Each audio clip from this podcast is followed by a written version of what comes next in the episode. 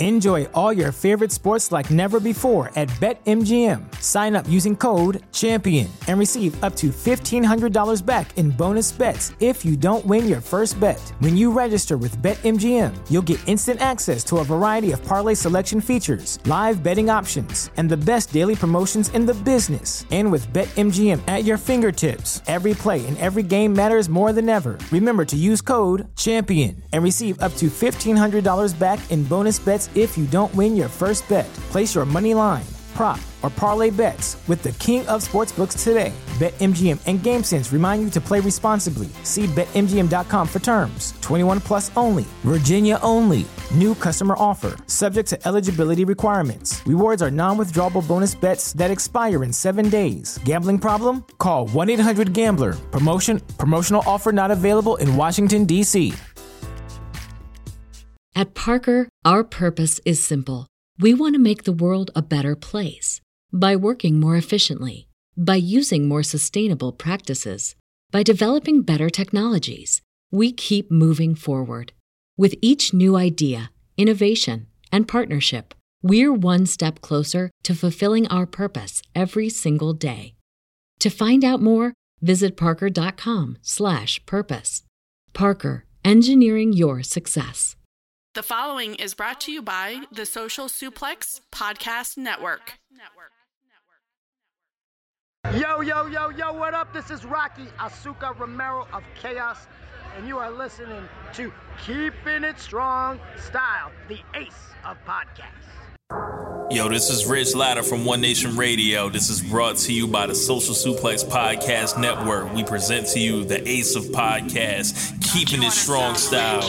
Let's go. It's the Ace of Podcasts, keeping it strong style. Covering New Japan, they ready to hold it down. Jeremy Donovan and the young boy Josh come and hit a job out in Barrio the Frogs. From the Tokyo Dome over to the G1. Social Suplex is the network where we can get it done. I'ma chill and let them have it, cause this is just an intro. Keeping the strong style, six stars from the get go, boy.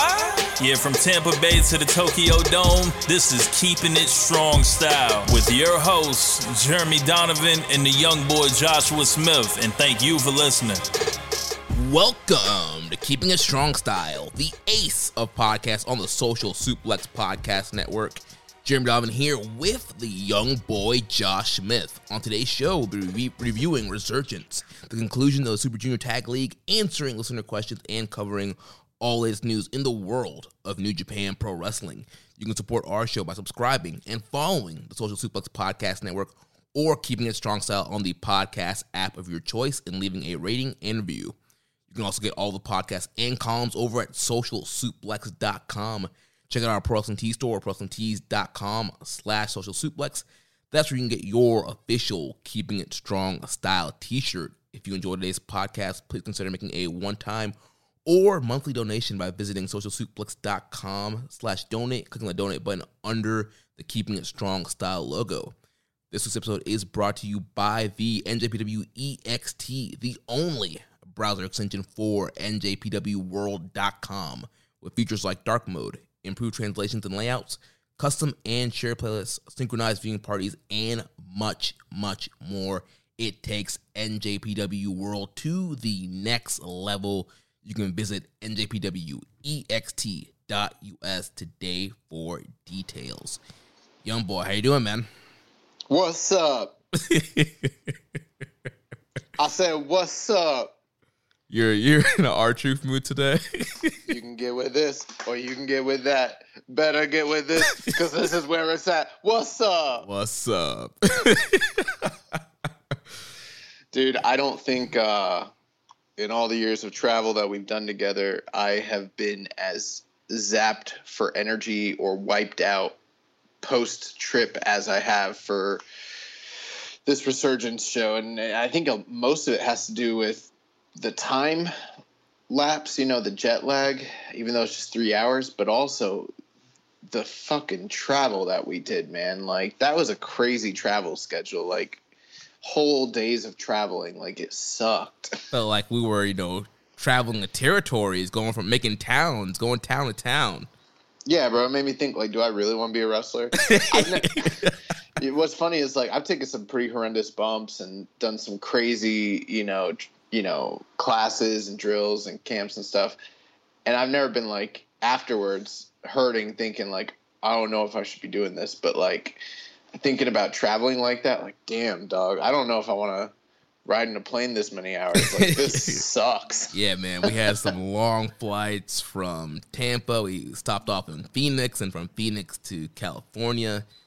Then, you know, we're there for two days and right back on a plane from Phoenix to for California Phoenix, from Phoenix to Tampa.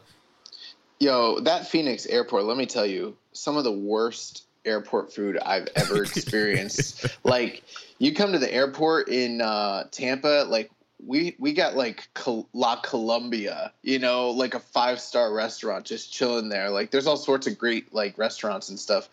We went there. We tried twice on two different occasions. We tried two different restaurants. We are like, maybe this one will be good. Nah. And then another one. We're like, oh, that sounds good. Nah, that was weak. Yeah, it, it was not not the best food, and it was of course very expensive. yeah, and then Southwest, man, those seats, bro. I was it was just so tight. Like I'm so tired. I slept. I literally slept ten hours today. I slept a uh, full eight hours and change, which is rare for me last night, and then two one hour naps today. Try to like break this, uh, you know, fatigue. But man, I'm I'm feeling it. yeah, not to mention, you know, our flight was super delayed uh, on the way back home. Our flight got delayed like what two, three hours from when it was supposed to take off. Yeah, yeah, and then you know you couple that with like getting to the car, travel home. I mean, I, I didn't get home till like four o'clock, and then at that point I was so like ramped up, like I didn't fall asleep till like five in the morning. Like I was supposed to go into work the next day. I was I like hit up my boss. I'm like, yeah, that's not gonna be a no for me. yeah. yeah, I, I was ahead. I already had taken Monday off. I knew that regardless of what time I got, in, there was no way I was gonna be want to work the next day. And then I went in today, but I might as not I might as well not have because I like I was there in physical form, but mentally I was completely checked out. Oh man. But yeah, man, we've got a, lot of fun stuff to talk about about our trip and resurgence. Uh, also, for you listeners, you know, I'm not pulling any punches either. I'm going to tell you guys the unadulterated truth. uh, but real quick for you listeners, by the time you're hearing this, it's probably going to be Wednesday, and it's my birthday, 32 years old. So, oh my gosh, happy birthday to the boss of the Social Suplex Podcast Network, one half of the ace of podcasts, keeping a strong style, Jeremy Donovan. He is all elite wrestling. so yeah, so 18th is my shoot birthday. I know some of you probably saw my sign and a face on Dynamite a couple weeks ago. That was a early uh, kayfabe birthday from my girlfriend. Uh, so 18th, shoot birthday, 32. Show some love. Uh, drop us some ratings, some reviews, a donation if you can. And yeah, appreciate you guys. Yeah, send me some money in honor of Jeremy Donovan's birthday. uh, My PayPal is Joshua underscore Smith underscore one zero one. In, in, the four message put for Jeremy's birthday, he'll Josh will definitely make sure to get it to me. uh, I want to talk more about your birthday, but while while you're on the subject, so today I got a letter in the mail that's that was from like this agency where they try to uh, collect money, not not collect money from me, collect money for me. Oh, apparent uh, yeah, apparently when you some like sometimes you might work. You know, I've had like a million jobs and I've moved a million times. Yeah. Well, sometimes when a company owes you money and they can't locate you, they can't track you down or find you, they'll hold on to the money for like three to five years. And then after a certain period of time, they relinquish it. And instead of looking for you, they just send it to the state. And then either you claim that or it reverts to ownership of the state. And uh, I got this letter and they're like, oh, we'll help you get this money back that's owed to you. And like, I, it was from a, a, business I used to work for. And it was, bro, it's a lot of money. And I was like, what in the world? yeah. And they're like, for only 16% of the profits, we will do everything for you. I was like, no, no, no, no, no. And then I went and I, uh, I looked it up. I found like the state of Florida website and I looked it up. Bro, I had three checks Wow. That were three commission checks for when I worked at Ashley Furniture. So I got like four hundred fifty dollars coming my way, like out of nowhere. So nice. Hit the pay window. yeah, um, I, I'm not gonna be able to use any of that on your birthday, but happy birthday, bro. Are you uh no, but in all seriousness, any plans with the family, the girlfriend, you know, this weekend, SummerSlam weekend, what are we doing? Yeah, SummerSlam weekend. uh, You threw an offer out. I think I'm down to watch. My my brother's also getting married on Saturday, but it's Saturday morning. All the festivities I think should be done by Saturday night, so I, I would be down to uh, watch SummerSlam with the guys.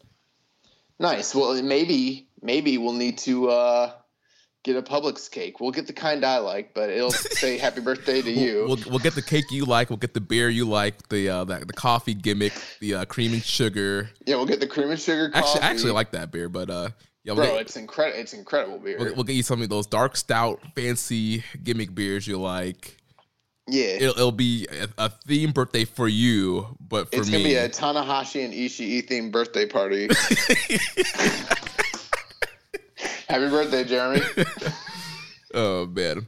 But man, we got a lot of stuff to talk about. Before we jump into Resurgence, I think we got to talk about Strong real quick. So technically, that Strong happened before Resurgence, and there were some storyline things that played into Resurgence. So uh, this was Road to Summer Struggle. Strong episode 53 opened up with Barrett Brown coming out with Bateman and Misterioso. So uh, somehow, out of randomly, I know Misterioso and Jordan Clearwater have been having issues, but out of nowhere, Misterioso just is now full heel in the all black, looking like a demonic Flamita, and he is now with uh, Barrett Brown and Bateman, and they helped uh, Barrett Brown defeat best friends Wheeler Yuta, seven twenty nine seconds.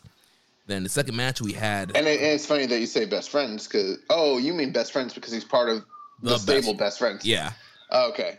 Never mind. I thought that was like a uh, you didn't like you accidentally said that, and I was like, oh, funny enough. uh, then second match we had the uh, young gun, the Bullet Club Hikuleo. He defeats the Savage Weight Freddie Yehi, nine minutes thirty one seconds. Then uh, post match, uh, Hikuleo, you know, asking for competition, and Juice Robinson comes out, answers the call. Uh, to, you know, tells the matchmakers to make the match, and then we find out that this match uh, got booked for Resurgence. So last minute addition to the card. Yeah, Hikuleo was like, I I've run through everybody. I want a challenge. And Juice was like, I want to wrestle on the card and get paid. So that works out perfectly for me. Yeah. Uh, then the main event, we had Carl Fredericks and the man of the hour, Leo Rush, defeat the team, filthy team of Danny Limelight and filthy Tom Lawler, 12 minutes, 18 seconds. A fun, fast paced main event here. Leo Rush hits the rush hour on Danny Limelight to get the win here, pick up some momentum, and then it was announced on New Japan social media that Leo Rush would be challenging filthy Tom Lawler for the strong title at Monday's Fighting Spirit Unleashed Strong TV tapings. And they drew that sold out crowd on a one day notice. Thank uh, Leo Rush for the house. yeah, thank you, Leo. Um, and then a bit of news that we got as we were in California getting ready for Resurgence. Uh, Brody King was pulled from the Resurgence card. Uh, they said due to unforeseen circumstances, Brody King will be unable to compete at Resurgence. We apologize to fans who are looking forward to seeing King wrestle and appreciate your understanding. So Brody not at Resurgence, not at the Strong TV tapings. He was replaced by Adrian Quest, and then uh, Jordan Clearwater filled in for Adrian Quest in the pre-show dark match.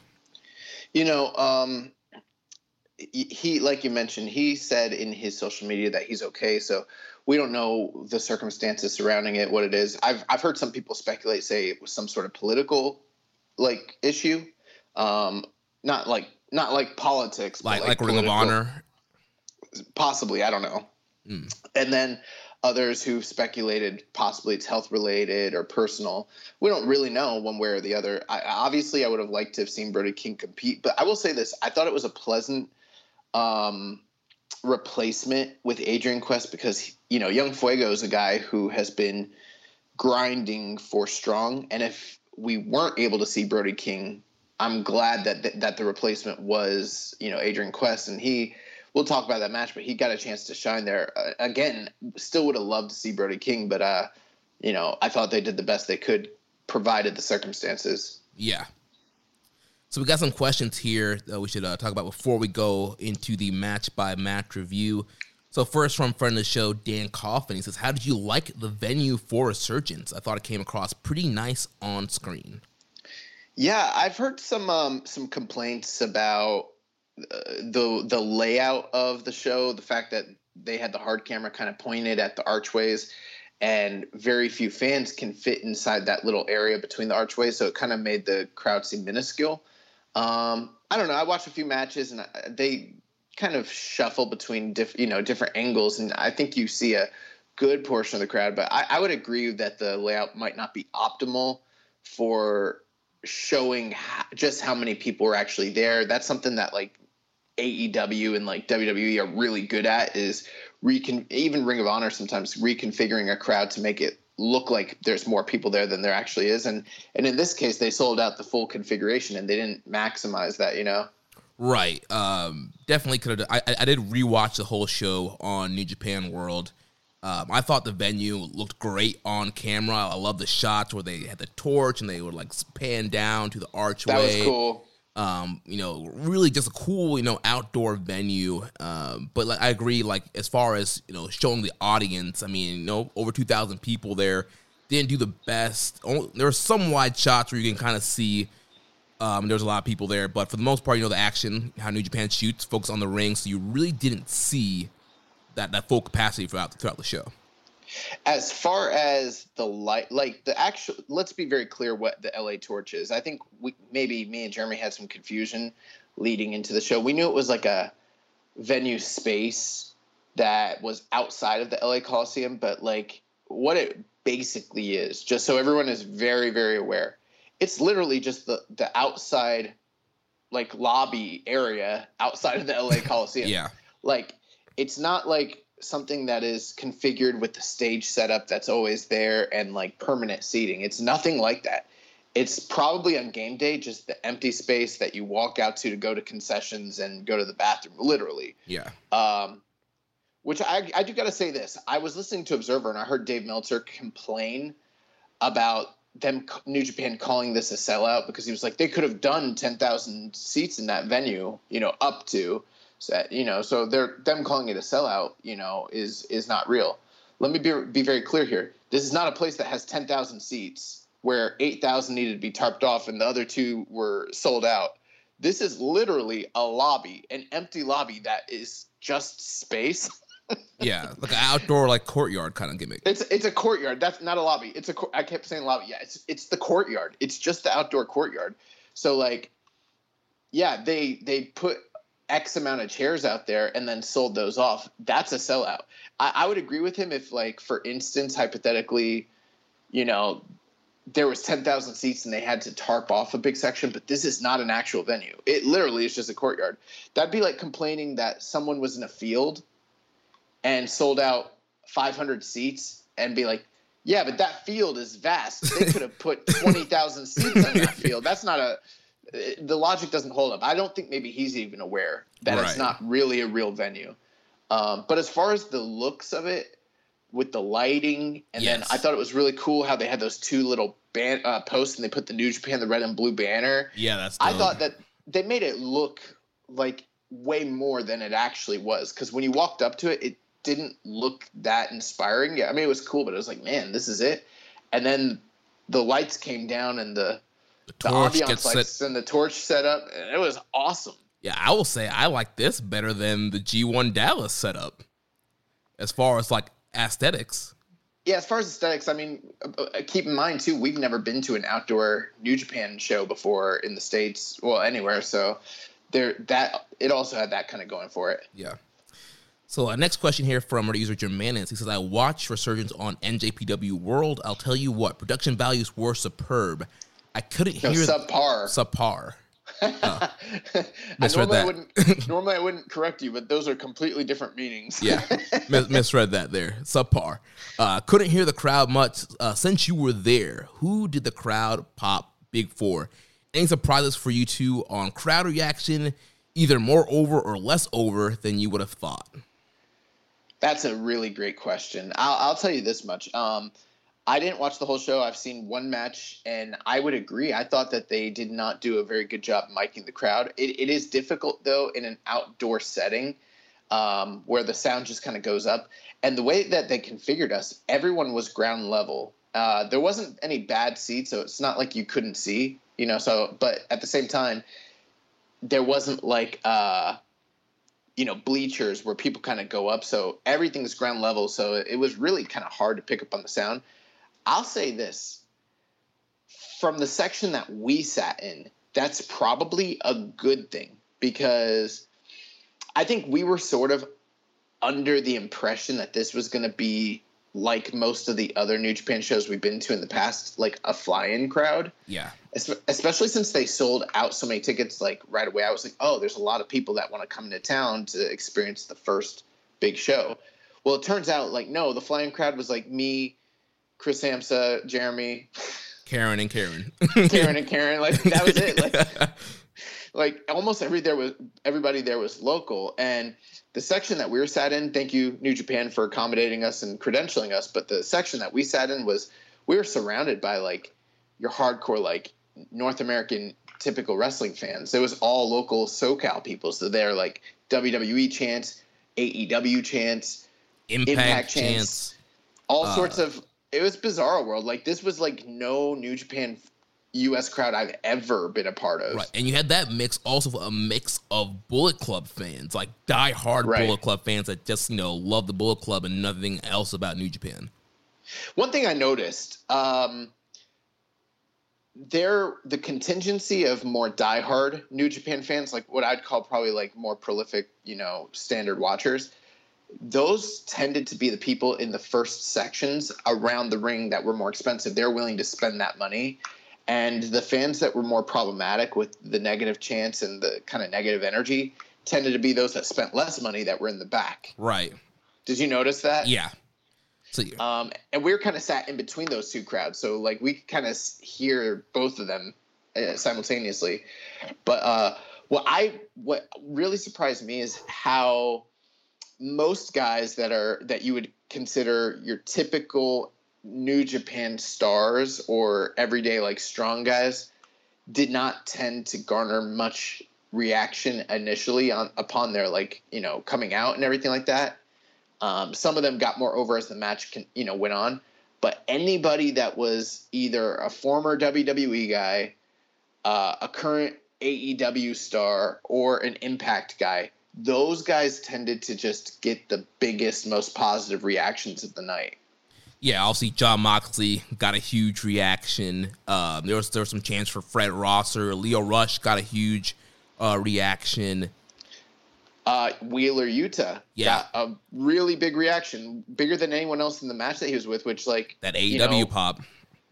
Yeah, and you consider the guys that he wrestled with, most of them on Strong are booked higher on the card than him. So I was a little surprised by that. Um, yeah, uh, the Good Brothers, real, really, yeah, good, really big. good brothers, monstrous uh, pop for them. Uh, Jay White, surprisingly super over. And I mean, if you think Well, about that that one's not super surprising, but you know, you're probably gonna make the same point I'm about to say. So yeah, the, the, also the Jay White Dave Finlay match was the first match announced. Majority of the tickets sold on that match. So you know, I know Jay always you know says that he sold out uh, Madison Square Garden, but you know he essentially you could say he sold this show out because for the majority of the time when tickets were on sale, the J.Y. Finlay match was the match that was you know the featured main event. But he came out huge reaction uh, from the you know the Bull Club contingent, and people loved him. And he came out like too sweeting everybody, like he was this you know big like baby face coming back home. yeah, it's not quite the same thing, but it was almost like you know Bret Hart in Calgary, you know, at the Canadian Stampede. Like I was like, we're in Bizarro world. Like the fans just lost their minds for him, and Yeah. um, And Moose, I- Moose was really, really, really over. I watched that match, you can't really hear it through the audio. Um, but you know, there's nothing wrong with those guys being over and getting good reactions. That wasn't really my complaint. My complaint was the negative uh, type of just crowd chants. You know, a lot of Rusev days every single time. Um, what's Aiden Uh, English's new name? Matt Morris. Every time Matt Morris showed up on the screen, just Rusev Day, like all over the place. And I'm like, guys, like that. It's been so many years, and the guy's name's not even Rusev, and he's in a totally different company. And like, I'm pretty sure Aiden English is not playing that character. Like, you know, um, Right, he's a doing lot- whole like, drama king gimmick now. I don't know what he's doing because I haven't seen him yet, but like a lot of Adam Cole baby all night Adam Cole baby chants, which like I was like, dude, what what is going on? Yeah, when uh, Moxley was wrestling, there was a small chance of "Let's go, Ambrose." Like, yeah, and, and that was funny too because we there was uh Hideo Itami chants at the G1 in Dallas. Uh, from a very small group of people, and like the crowd shut them down, you know. But here, th- this was a pretty like casual New Japan audience. Um, uh, Archer super over. Archer Yes, yeah. was as over or more over than Tanahashi was. Um, when uh, when Jay White won his match, like a large portion of the crowd just walked out of the show and didn't stay for the main event. That's another like key indicator of like the overness of Jay White, but also that like those fans might just be Bullet Club fans. right, exactly. It was weird. I've never thought of like of that sort of thing. You know, uh, what were some other really bad chants? Uh, the, Oh. During the Archer match, there was like tramp stamp chants. Yeah, for Archer. Yeah, and then um, during the filthy team filthy uh, ten man, there was like Daisy Dukes and booty shorts chants booty shorts. for uh, Tom Lawler. Yeah, just a lot of like. Uh, there's AEW chants. Yeah, uh, Which- there were people in the crowd who did, didn't understand who Yumura was and who Shibata was and the whole like dojo thing. or who like Ishii was, or like uh, when during the main event, Tanahashi gets ready to play air guitar, and like bunch of people, like a bunch of people from the crowd, just completely just stormed off, mad. They were angry. I was blown by that. Like you compare that to like the G1 in Dallas, that moment when him and Okada are standing, and the entire crowd is just going ape shit and like it's so incredible and then um and then this moment where like Tanahashi's gonna play the air guitar and like people are so mad that Lance Archer from AEW didn't keep his belt. Right. oh, Yuji Nagata got no pop. Yeah, I mean, I, I also back on when I watched it back. I mean, there was some pop again. Like, we were on like that that kind of weird side of the crowd. The right side of the crowd, opposite us, seemed to be Th- that might be part of it too. more of like the like more of a diehard New Japan kind of base on that right side. But Well, I thought about that, but also we don't really know because it was hard to hear what was going on on that side of the True, audience as yeah. well too. So but still, yeah, if you would have thought, you know, surprise Yuji Nagata would have got a bigger pop than he did get. Yeah, and I heard some people complain about it. I'm like, guys, could have been so much worse. You know, I, I was glad it was Nagata and not Sami Callihan. Yeah, so was I. So yeah, I, I was happy about that. Um, I was I was legit getting mad at the crowd. Like, uh, my girlfriend was listening to some of Jeremy's stories, and she like heard my voice where I was like, "These people fucking suck." She's like, "That's mean." I was like, "You have no idea how disrespectful this crowd literally." I was like, "At least I didn't go for anybody. I didn't come for anybody's head." Like, you know. right. Oh man. Yeah. Yeah. So yeah, that was our experience. Like I would say this was the by far the worst New Japan audience that I've been a part of. Um, but I think there's some positives to it. I think this was a chance to expose a lot of people who aren't as familiar with the product to it. You know, Yeah. even if they're not as educated on the product, so that's a good thing. Um, And uh, David Finlay, that man got booed out the building. Oh, that was bad. I've never seen. I've never been as embarrassed for someone as a performer to see that kind of, you know, negative reception for them. Um, it. I mean, it was. It didn't come across as much on um, the broadcast, but like I don't know. The the one thing I can think of is like that time when John Cena got like when he had to wrestle RVD.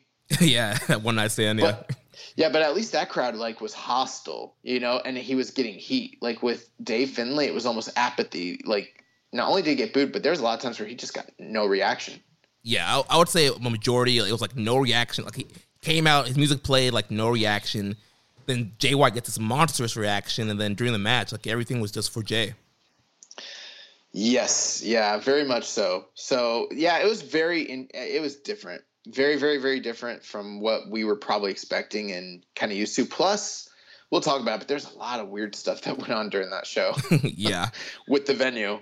Yeah, we had fireworks going off. We had there was like a concert happening, uh, like inside the Coliseum. I, I, thought it was a band practice, or a band, or, or a private party, or something.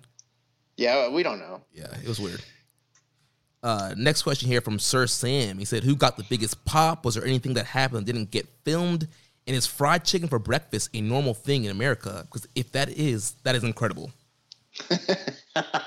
He's asking because what he saw that we went to uh Roscoe's, waffles? yeah, and got a uh, chicken and waffles uh, Saturday morning with uh, Karen and Karen. That's funny. Um, I don't think there was anything that happened that didn't get filmed that I'm aware of. Um, o- only think, only the dark match, the pre-show dark match. Oh, that's right. Okay. Um, for me, easily the biggest pop of the night was Jay White. Yeah, hands down, Jay White, biggest pop. And and may like probably Tanahashi and Archer were like close seconds. I think Archer might be number two. Yeah, I think it just be it's yeah, it's I, would say like Archer Tanahashi like a two A two B kind of thing, but Archer did get like a monstrous reaction. Um, there wasn't anything that happened that didn't get filmed aside from the dark stuff. Um, as far as chicken and waffles, like in America, I don't think fried chicken is like something. I don't think it's something that, like, generally speaking, it's considered an everyday staple of the standard American breakfast. However, chicken and waffles was one of those things. I like it, it's it's a southern cooking sort of thing, and I do remember hearing about it growing up and like never having had it. But then at some point, it just kind of caught on, and in most diners and most like trendy like gastropubs and like restaurants, you can get chicken and waffles for breakfast in most places now. Yeah, it's almost like I feel, I feel like at one point it was kind of like a kind of a rarity, like oh, you have to go seek out like a place that has chicken and waffles. And now it's pretty much like most breakfast places, like I said, most diners, like it's, like, it's kind of like a normal thing now. Like it's not a rare kind of weird thing. Like oh, I have to try. I mean, it's amazing, but now it's like you can pretty much get it anywhere around here. That's a yeah, and so we went and we had Roscoe's, and it was good and but it has this really legendary reputation. I think part of it too is like when you go there, it's an experience. There's certain particular type of attitude and ambiance to that place. But like I've had chicken and waffles so many times in my life now at so many different places where like I could easily say that that was not the best chicken and waffles I've ever had. Yeah, it was very good. Yeah. Yeah, it's good. You know, maybe a, you know three point seven five, maybe.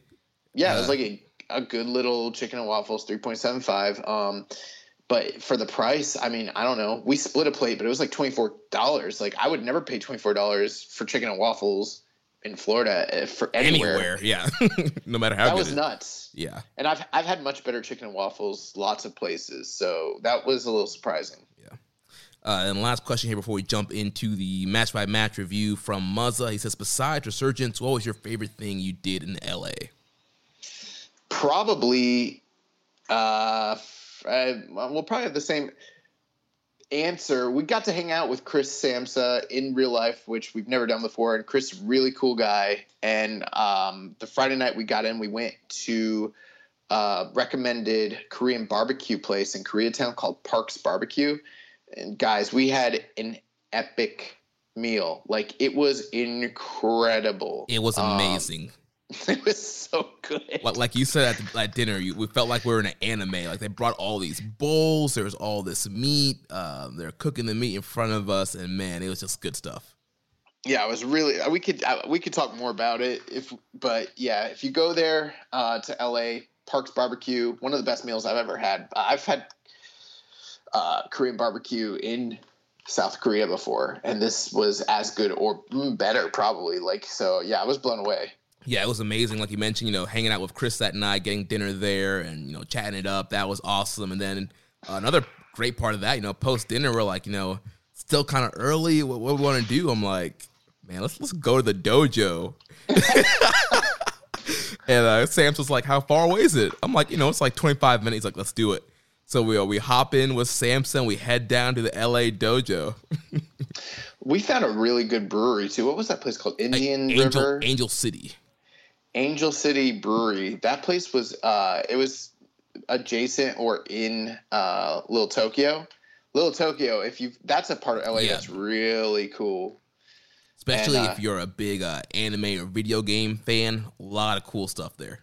that stuff too, but they also had like great bakeries and desserts and you know tea houses and bookstores. There was incredible like laser discs and um, LPs and albums. It was it was a really cool place. Yeah.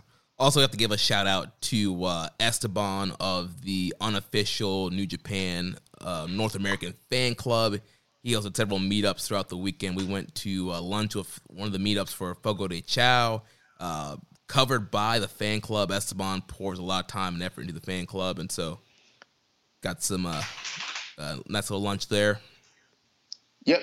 So let's move on and uh, talk about the actual show. Yep. So Resurgence, like we mentioned, kicked off. We had a, uh pre-show dark match. We had that new unit of Barrett Brown, Misterioso, and Bateman. They defeated Jordan Clearwater, Kevin Knight in the DKC.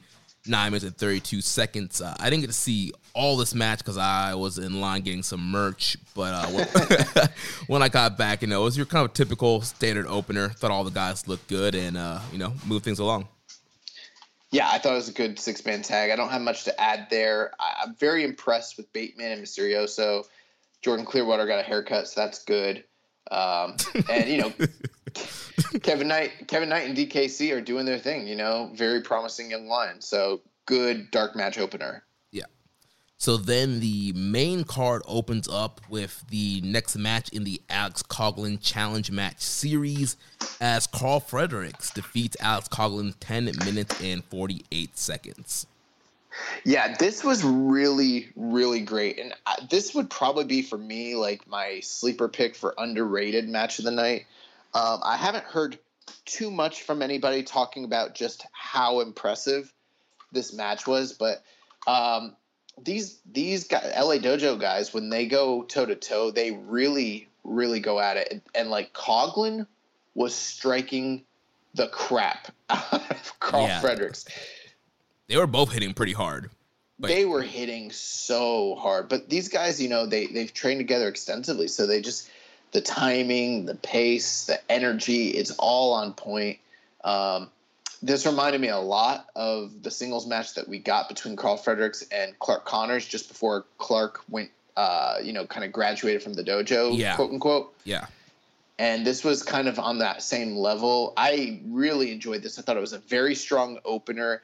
Um, you know, if there was anyone in the crowd that wasn't as familiar with these guys, which it did seem to some extent like the crowd wasn't as familiar, but I think that this is one of those matches that started off with little reception, but by the end of it, they really had gained the crowd and got them behind them.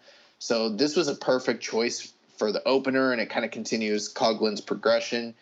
And you know, Carl Fredericks beat him with the Manifest Destiny, and like I, I thought this match ruled. Yeah, I love this match. It was a great way to kick off the show. Like you mentioned, you know, there weren't really many like Fredericks or Coughlin chants. People were kind of unfamiliar. Like the non New Japan fan was unfamiliar. But yeah, by the end of the match, they had the people hard hitting. I mean, there was a, a lariat that uh, Coughlin did to Fredericks, which just Oh yeah, you just saw the mist go up. yeah, the mist of sweat, and that was awesome. Yeah, very hard hitting, a lot of great counters. Like you mentioned, uh, the Alpha Wolf hits the Manifest Destiny, gets a win there, show some respect to uh, Coughlin post match. Uh, then we move into the second match where we had the Wild Rhino, Clark Connors, Ren Narita, and TJP defeating the team of Mr. No Days Off, Fred Rosser, Rocky Romero, and Wheeler Yuta. 11 minutes and 19 seconds. Yeah, I was a little surprised here. This was a match that I definitely anticipated Rosser and Rocky Romero winning just because of the fact that they've sort of kind of I don't know, like have this new budding like uh friendship and partnership it seemed like on strong I don't know if that's going to be the case going forward. Right. And also, you know, as far as, as far as reactions, I thought Rocky got a pretty good reaction. Rocky did get one of the biggest reactions. And you know what? If you think about it, with him appearing on so many different shows in recent memory, plus, you know, it's kind of understood who he is in the annals of New Japan, as well as you know his, uh, you know his role with Strong, and then also the notoriety that he gets from, you know, boozing with the boys and talking shop and talking shop mania. I think a lot of that goes kind of into that as well. Right. Yeah, definitely. Uh, we mentioned that die-hard Bullet Club fan base, a lot of big Good Brother fans. So yeah, Rocky definitely probably receives a lot of you know. But it's mind it's it's mind boggling, bro. They love the Good Brothers. Yeah, no, a lot, a lot of sour boy chants for um Luke or for uh, Karl Anderson. So yeah, definitely they're. Yeah, in- I didn't even know what the fuck they were talking about. There's so many sour boy chants. I'm like, what? Who is that? Uh, but this was a, a, very good match here too. Also, a lot of focus on Ren Narita and Fred Rosser. These guys have been feuding for a couple of weeks on Strong now, so you know a lot of you know intensity. You know, man, Fred Rosser. I know we kind of joke about him sometimes, but this guy just continues to improve, get better. Very hard hitting, very snug, fired he up. He was so snug on that night. Yeah, like crazy. Also surprised at the outcome because of the fact that Clark Connors and TJP have sort of always had a little bit of animosity and miscommunication in their match as well. And I think we thought that kind of story would continue to play out here, and it didn't really play that way. There, there's going to be events that we'll talk about later in the night that sort of make sense as to why this team picked up the victory here. Right. But I, w- I was a little surprised uh, to see the you know this LA Dojo team win. Right. I mean, and, on, on the other side, you have a, a former WWE guy, you have Rocky, and then you have the AEW guy. Yeah, but on the other side, you got a former WWE guy. yeah. The, yeah, TJP doesn't do the dab anymore. I noticed. he's, he's he's left that in the past. Oh, back in 2015. Yeah, nice.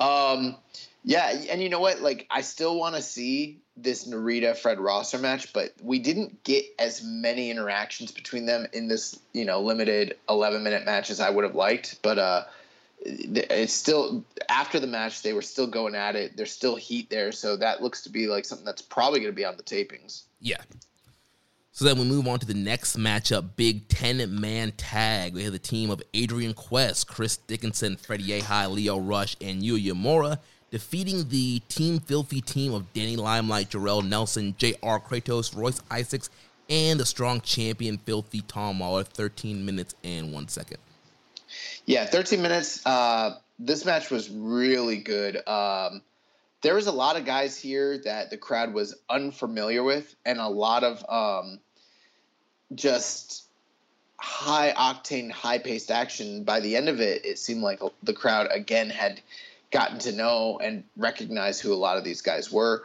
Um, Tom Lawler was getting those, you know, booty shorts and Daisy Dukes chants, like we mentioned, and this guy's such a pro. He like turned that moment into a moment where he started strutting around. yeah. And then and then they turn it into a group like a group pose like off Gin, and like Ginyu Force pose. Yeah, like yeah, like a Ginyu Force pose. They they completely broke that chant and got the crowd to, to like just get heat on them. And like he, he this is a guy that like really understands the psychology of working a crowd. I think a lot more than most other like US based wrestlers, you know? Yeah.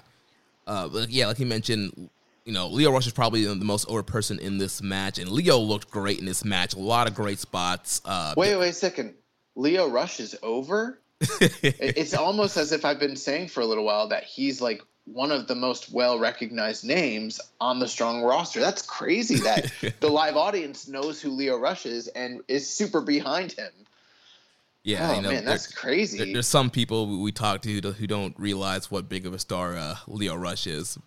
But it's hey. almost like it's almost like the challenge isn't the biggest show in America. right.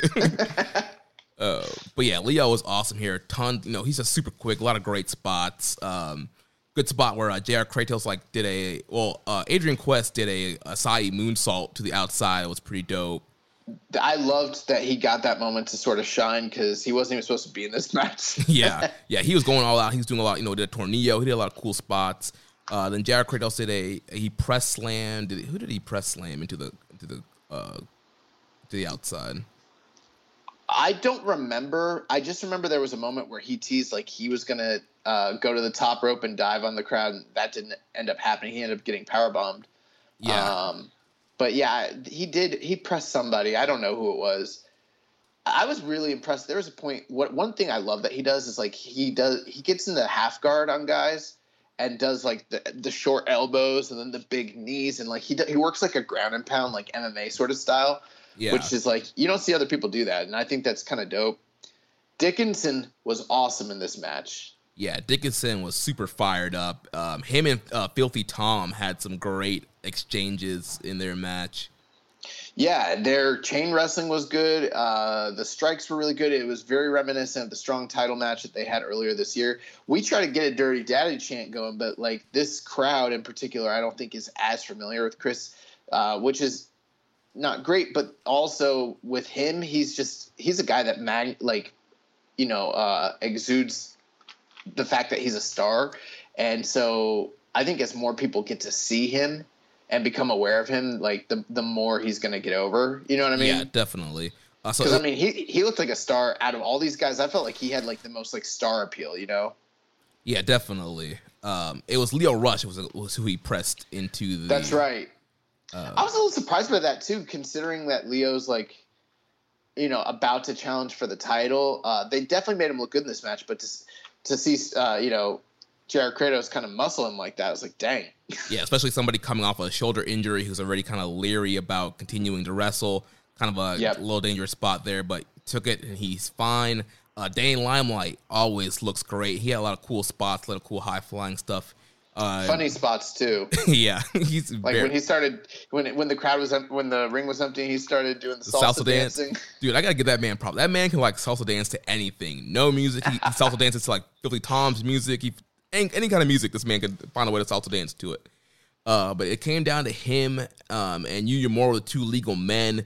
Um, he was getting ready to hit his double springboard cutter on Uemura. Lio Rush came in, pushed Yu out the way. He hit the um, rush hour on Dane Limelight, and then Uemura hits that over uh, double overhook belly to belly suplex, gets the bridge. One, two, three. Yu Uemura picks up his first win on excursion here in the U.S. Here's the thing: is like we kind of know the story with with Yuya Uemura and, and that move. It's sort of like if he can keep both arms trapped and he can get the bridge, he can beat anybody with it. That's kind of been the story, but like he never really does. And I feel like there have been a time or two where we've seen him actually hit it on a big star and they still kicked out, like in Super Juniors and stuff like that. So when he hit it, even though I know he's on excursion, he's still a lion on excursion. I was kind of anticipating them to kick out. And when he got the one, two, three, dude, we lost our minds. Yes, dude. Me, young boy, and Chris Samsa, we were hopping around like you just won the IWGP World Heavyweight title. We were so psyched, so pumped up for this man. You know, we've been watching this man from the start, and to see him come here to the U.S., look great, and get this big moment, get a chance to shine. You know that they're building Lio Rush and Filthy Tom, so I thought, you know, Lio Rush is either going to pin somebody or pin Lawler or something like that to, you know, help build momentum for that match. But no, they, they went with Uemura here. Or even like Lawler screwing, you know, the other team and getting a win somehow and building heat and animosity. But yeah, this was really, really, really cool. It was funny. There was a guy behind us. I, I hate to call him out, but there's a guy behind us who had no clue what was going on. He was there with maybe his daughter, maybe his like sugar baby. I don't know what the deal was. It was kind of ambiguous, but uh, We won't judge. man- we won't judge. But uh, this man was older, is all I'm saying. And he was talking about Big John Stud and Ox Baker. and he had no clue what was going on. And um, he kept calling ev- any kind of pin that wasn't your standard, like cradle. He was calling them small packages, man. And he was like, Yuya Uemura hits him with the bridge. And he's like, Oh, freaking small package! You gotta be kidding me! Oh, never man. mind that like never mind that a small package is a, like a perfectly like fine way to like win a title like i've seen plenty of world titles Right. off We small to send that man, uh, you know, Daniel Bryan's ROH run when he was the, the master of small package. you mean bryan danielson sir Yeah, it's gonna it's gonna take me a while to to get that straight again. but uh, it was funny because like he had no clue what was going on and we're freaking out so after the match is over Yuya Uemura gets the mic and he's like, "I'm Yuya Uemura. I've come to the U.S. to get stronger, and I will get stronger." And then like Shibata comes out and the crowd loses their mind. Everyone's chanting, holy shit. And he grabs the mic and he says, Come with me. Hands off that LA Dojo shirt. And like, it's a really special moment. This guy behind us is like, I don't know what's going on. That guy in the black tights that I thought was boring, everyone seems to really like him. He got the win.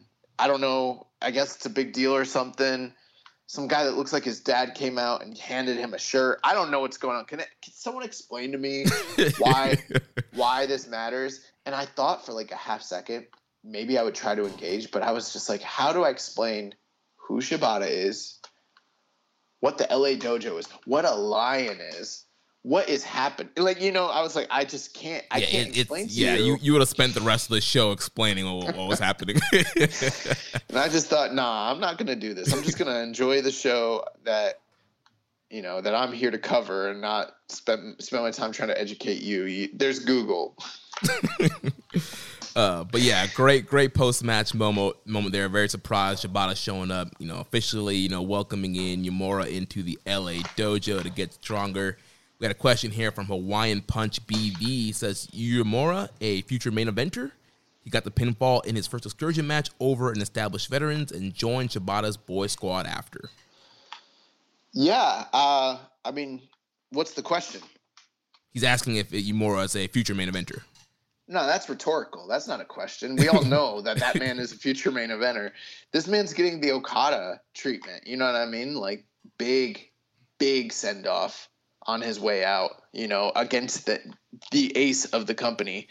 Big, big win in a big match on a big show in his first excursion match in the US. Uh, obviously, they really, really care about this guy and, and another, have big plans for him. Another big sign, not giving away results here, but on the strong tapings, he is in a six man with Tanahashi and Nagata as his partners. Oh wow! So Jeremy, you're you're privy to what happened on the tapings. I am. Our oh. our pal uh, Chris Samsa tweeted out a uh, non spoiler free list of the matches. Oh, gotcha. Well, I won't go into all that. but yeah, I mean, yeah, teaming with the Ace, teaming with Nagata, you know, teaming with two former IWGP champions, you know, clearly there there's some big things in the future for this guy. Totally agree. Um, MJ does PR said, please put some respect on Chris Dickinson's 1993 Bas Rutten aesthetic. Which you know what? Now that he says it, maybe that's one of the big reasons. I mean, obviously, I'm really into Chris Dickinson, but maybe that's part of it. Like because I'm such a big Bas Rutten fan. maybe that's why I like Chris Dickinson so much. Um. He, he also said, "What's behind Uemura joining the LA Dojo? A strong the prep school for stars?" Yeah. Yeah, I, mean, the thing is, what seems like you know, all the dojos that are coming to excursion in LA, I mean, you you have to train somewhere, so you, you go to the LA dojo, and we saw, you know, Narita, he came over and he's at the dojo, and obviously we already have like the LA dojo guys, and you know, Gabriel Kidd, Clark Connors, Carl Fredericks, uh, DKC, Kevin Knight. We've seen all these guys come up from the dojo, and I think yeah, Shibata's doing an excellent job, you know, training these guys and getting these, you know, making these guys, you know, ready to be, you know, New Japan stars, and so. I think, and, and, and you know what else too? On, on that night, there was like five or six guys that were fulfilling the role of like young lions. And in the past, when they've done U.S. shows, they've they've had guys like Brody King and uh, other other like SoCal based guys that are like kind of known now. Got a lot of them that are like on strong that you don't think of as like LA dojo guys, quote unquote, but clearly have trained in that dojo. Um, but this time they didn't have anything like that. They had like nameless, gigantic, big, strong, athletic looking dudes behind, you know, behind masks that were fulfilling the role of like young lions. It could be that those are just extras, just guys that are indie talents in the local area that just came and you know are helping out. But I've got the feeling based on the builds of those guys the mus the muscular frames and everything, those guys are probably training in that dojo already and just haven't graduated to quote unquote lion debut status. Right. Yeah, we don't know who's training in the LA dojo. I mean, there could be yeah nine guys there too, and that those some of those guys at ringside are probably some of those guys. Yeah. Um, so very interesting. Um, fifth match of the night, Juice Robinson defeats the giant Hikuleo Bullet Club nine minutes. Yeah, that's probably the, the worst match of the card. Um, Juice did get a good reaction. Hikuleo got a great reaction, obviously being part of the Bullet Club, and I'm sure that uh, AEW TV time against Lance Archer and those those two matches on Dark probably helped as well. Um, bro, bro, that's that's one thing you know. I you got to speak for you know.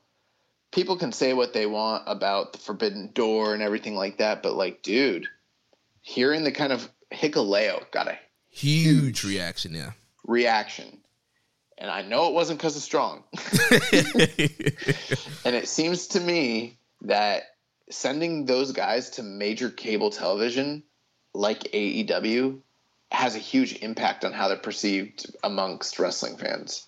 Yeah. So yeah, definitely got that kind of star appeal there. And yeah, this, this was uh, you know fine. Match. This match. is the weakest match of the yeah, night. weak match. It was fine.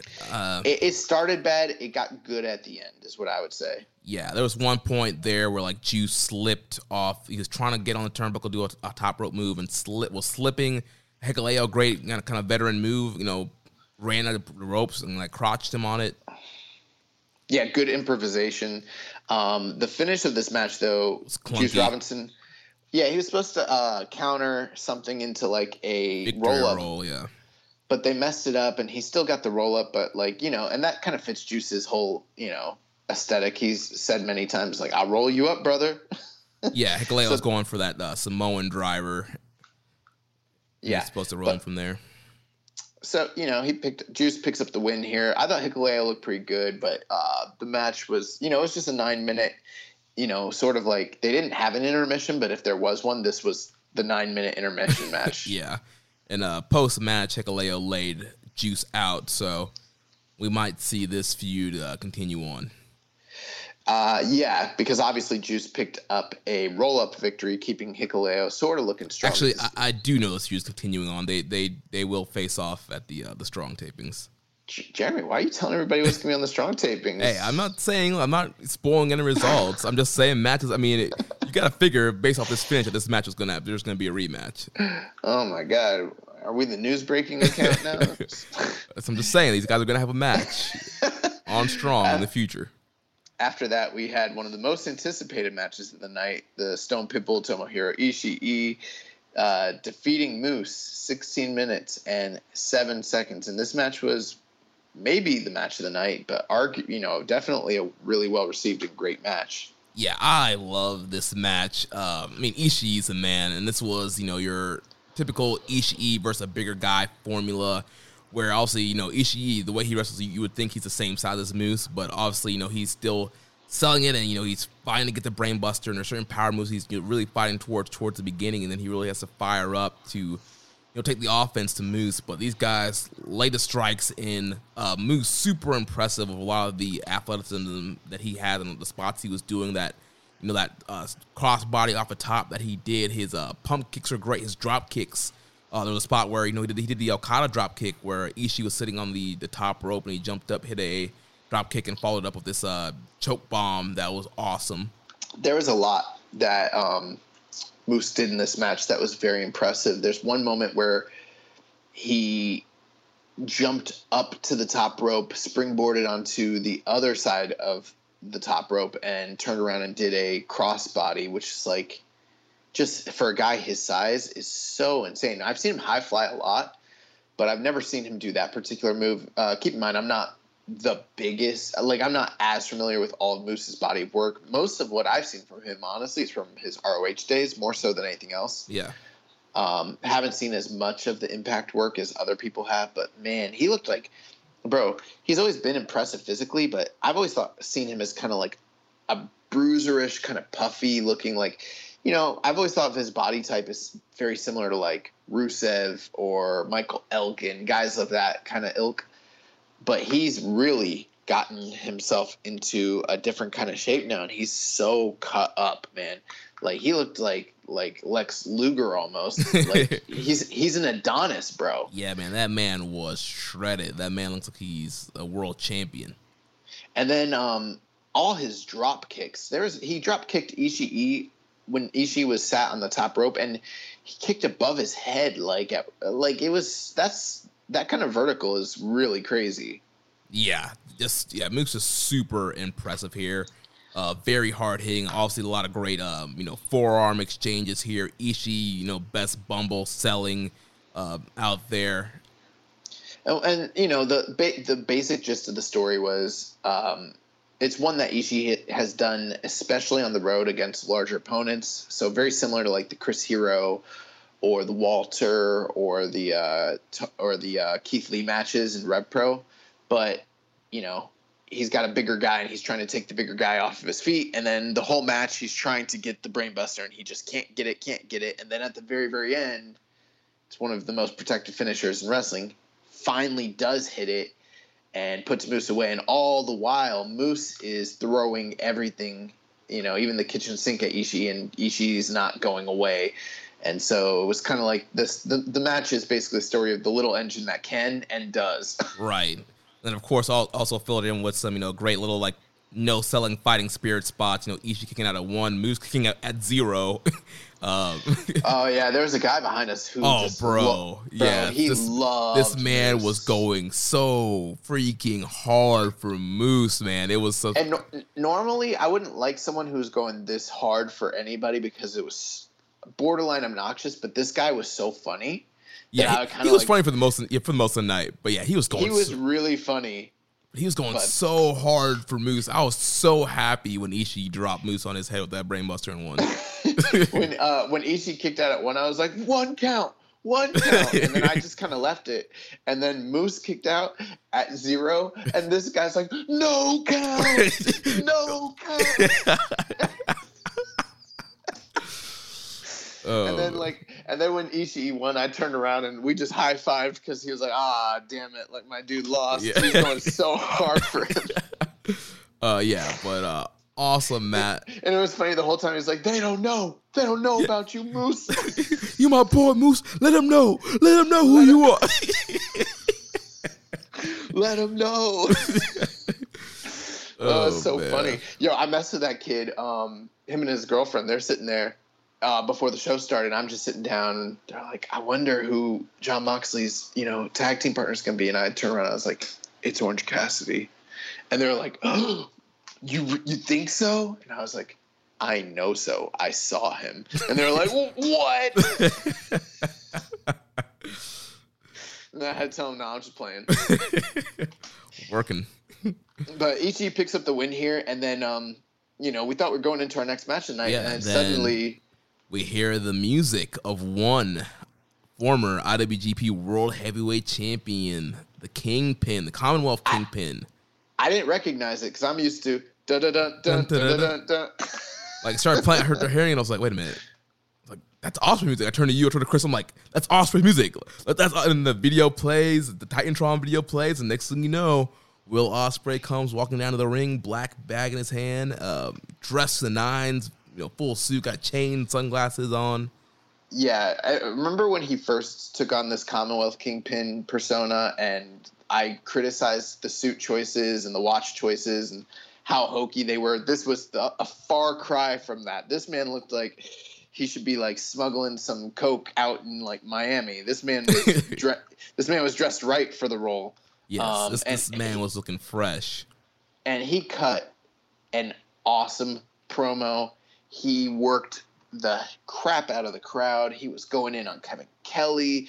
Every not only was he cutting a great promo, which he doesn't usually do. Like I don't think Will Ospreay is a very good promo, honestly. No.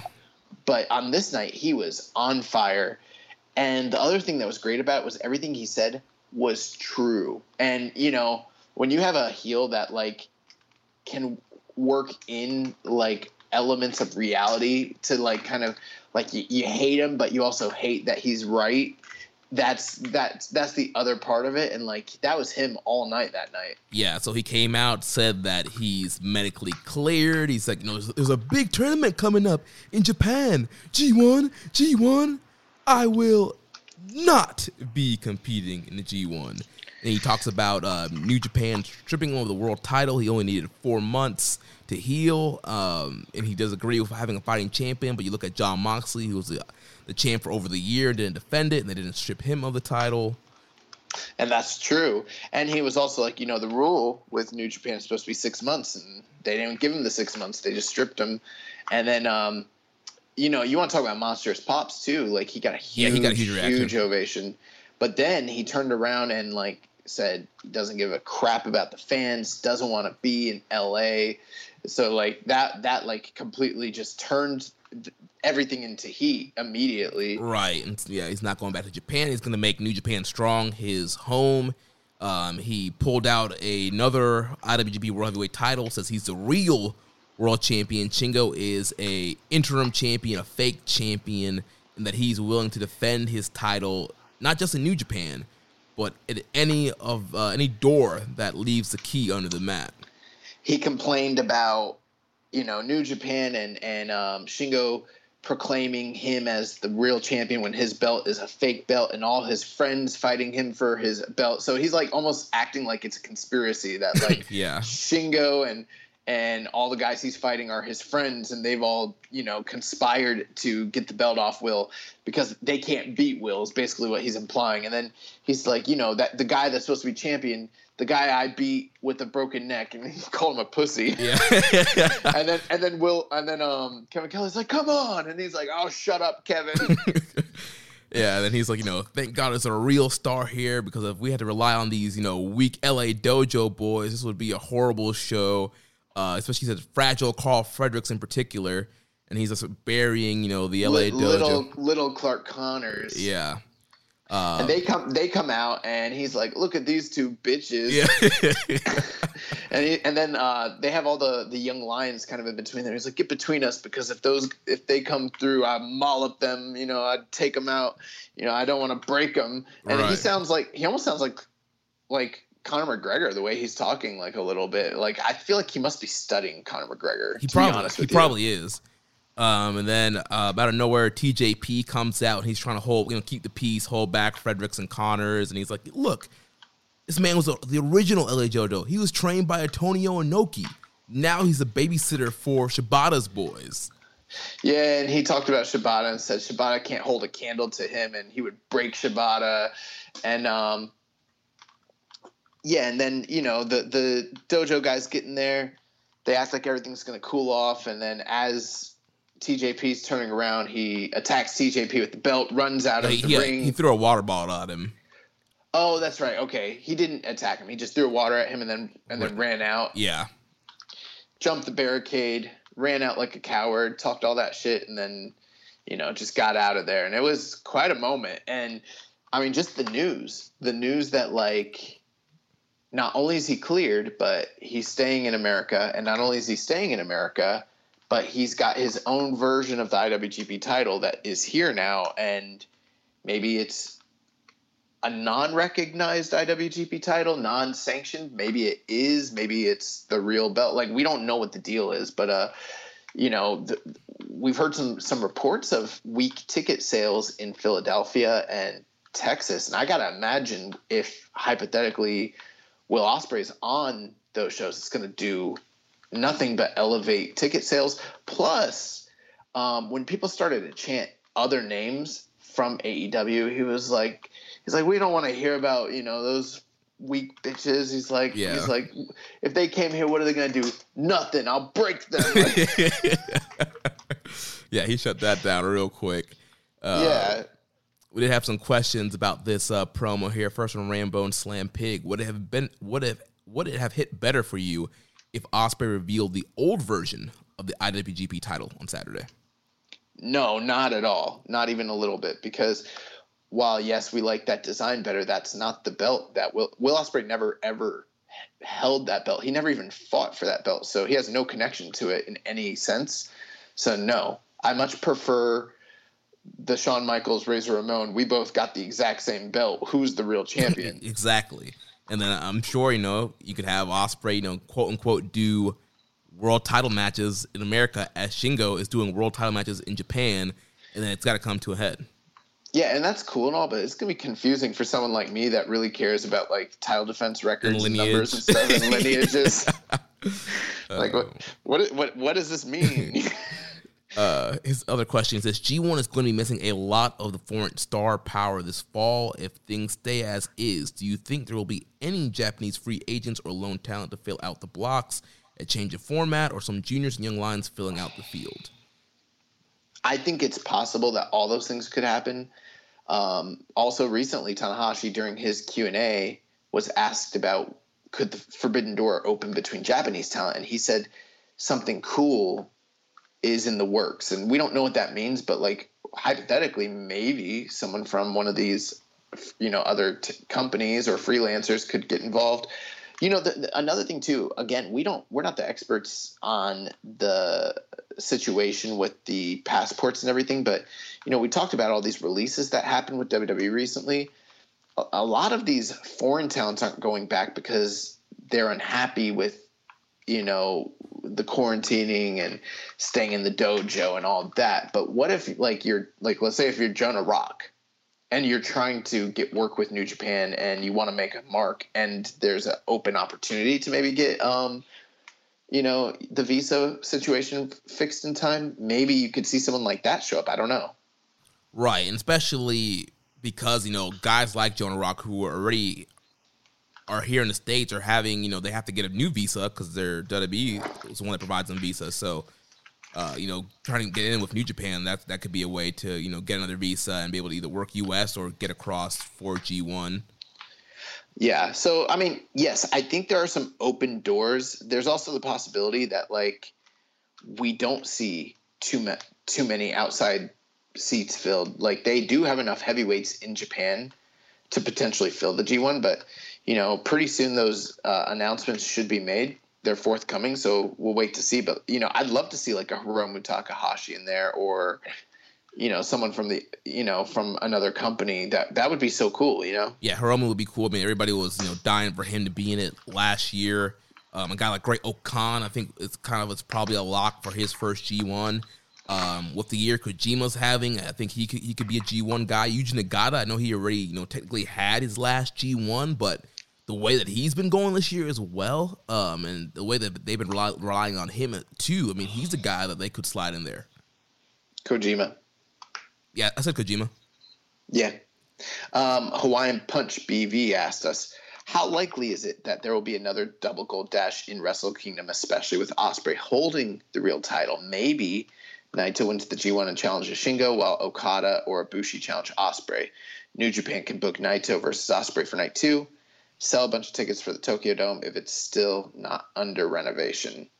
And you know that he brings up a lot of good points. Uh, there there are speculations that the Tokyo Dome will be under renovation, and also there might be potential issues with just um, the business side of booking the G1 at that time of the year this year, and all the restrictions.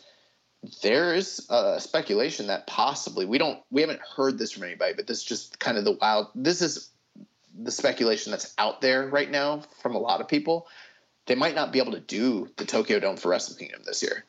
Yeah, and we talked about that a little bit last week. We had a question about that. Um, so it's gonna be very interesting to see where Wrestle Kingdom does end up if it's not going to be the Tokyo Dome. But this whole double gold dash, I think this is something we talked about with Chris, and I've been seeing it all online. You know, as long as there's going to be two dome shows, it seems like the game plan has to be double gold dash, and so this you know whole real world champ, interim champ situation sets up the perfect scenario for there to be a reason to be another double gold dash situation where you have the you know the unification match on one night and then the G1 winner facing the unified champion on the other night. Well, you know, this isn't unlike what happened when Brock Lesnar took the IWGP title hostage and then the IGF kind of held that up as their world title. They called that the IWGP third belt. And when he relinquished it to Kurt Angle, who was with TNA at the time and was doing business with New Japan, he came back to New Japan as the champion. And they ended up doing a Tokyo Dome where Shinsuke Nakamura, who was the IWGP champion, defended his belt. And then Kurt Angle defended his IWGP version title against Yuji Nagata which then led to another Tokyo Dome match between Nakamura and Angle to unify those titles. So there is some precedent for this sort of thing already. my my thinking about it is this: um, if there had never been a double gold dash, quote unquote, in the past two years, I think that this would be awesome. Yeah. You know, in fact, I actually think that compared to the builds of the last two, this might end up being the strongest build and the one that makes And- the most sense. and the one that makes the most logical booking sense, but it has that tainted, you know, sort of like uh, they've done this the last two years, and there was a lot of issues with the booking. So, and now we're going to the well one more time. You know, there's kind of that feeling, but maybe it will still turn out good because ultimately this does make a lot of sense. And honestly, the scenario throughout you threw out here, Hawaiian Punch. Um, as soon as I saw that Ospreay wasn't going to be in the G1, I, I told Chris and um, Jeremy, and I don't usually say something like this so early in advance, but I think Naito's winning the G1. I've thought it for a while, and this solidifies it for me. Yeah, And I, mean, I, I was already also feeling Naito. I just feel like Naito versus Shingo is a money match to do at the Dome. Agreed. And then, yeah, I think that the scenario plays out almost exactly how you said. I think that for me, Okada and um, Ospreay makes the most sense in the dome again. A rematch in the dome, hmm and then you have the winners of those matches the next night fight each other to unify the belt. Yeah, that makes a ton of sense. You you get you know Ospreay to get his, his win back on Okada in the Dome. You do an awesome Shingo uh, versus Naito matchup that people you know interfaction matchup, and then you do the final kind of big matchup between Ospreay and Shingo. You know, a big stage for their their rivalry at the, at the Dome. Uh, and I don't want to jump too far ahead. I think we're we're kind of booking the territory here, but uh, yeah. let's say Ospreay wins and Shingo wins, and you wind up with Naito and Okada. It's having them go up against each other again in that consolation match actually makes more sense than any of the other consolation matches because because of their history in the dome and everything like that. And maybe you even have some prior build maybe in the G1 between the two of them. That might be like the final dome like solidifying match between those two. And that would be a big deal. Even though you know that'd be like the one consolation match where people would be like okay i still really want to see it especially in japan. Yeah. it'd be a, it'd be a huge deal Yeah, that'd be a big deal, and then just be a, a- another fire card. You're main eventing Shingo Ospreay and a semi-main of Okada Naito. Like, yeah, Huge. Yeah, that, that sounds awesome. um, so yeah i think that that's kind of what we and you know what maybe none of this happens but like i don't know man we're giving Gedo if you're listening someone from the office we are giving you guys some fire right now our, like our new our new buddy uh, Junko from the uh, New Japan offices. Um, so Oscar Rooney asked, with so many Westerners not participating in the G1 in Japan, how uh, how about having one in America? Do we want to go down that route? Because I've, I've got thoughts on it. yeah, let's go. I mean, we've had a lot of people asking us about this. You know, some of the group chats we're in, a lot of people talking about, oh, you know, an American block or a, a separate G1, you know, America version. So yeah, go for it. Okay, I, I'll say this.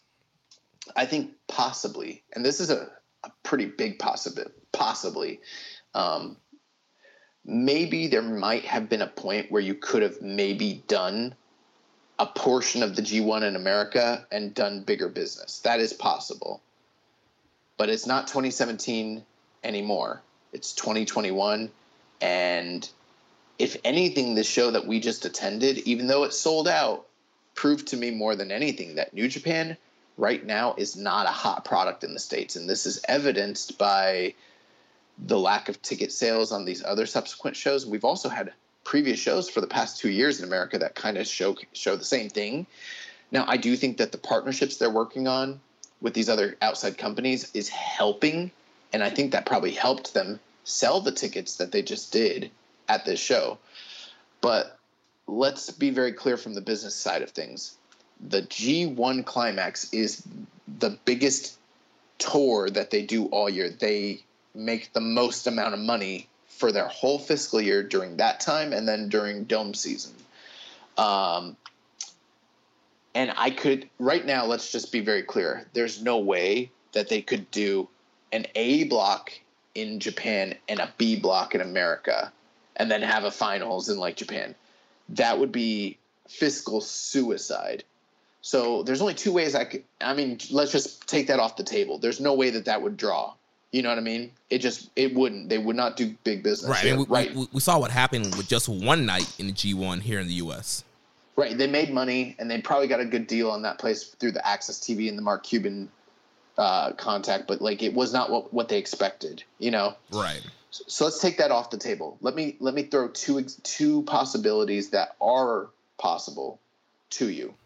Um, one is you break the tournament up into four blocks, like I've talked about in the past, and you either have a five or six man block here in the states, and then you do the other three in Japan. And then you take a, and then with that, you have to have a five or six man block. So you're talking about four to five nights, maybe six nights of G1 action in the states. That I think is feasible, but then again, you have to stack it. You know, we're talking big stars. And then you have to really run the risk that it's going to draw well here in the States and run the right markets at the right time in consecutive fashion. And, you know, America is not really that kind of like, you know, they talk about burning out the territory. There's not too many places where you can be in close proximity and run five, six shows like that, you know, and, and draw well and do big business.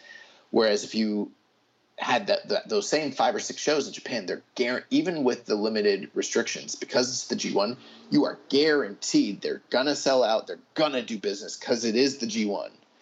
Um, maybe it could be worth it if, with the restrictions, even with the sellout, the money might be less than per, the per, the possibility of running bigger open shows in America, even if they didn't sell out. Maybe that trade off is worth it.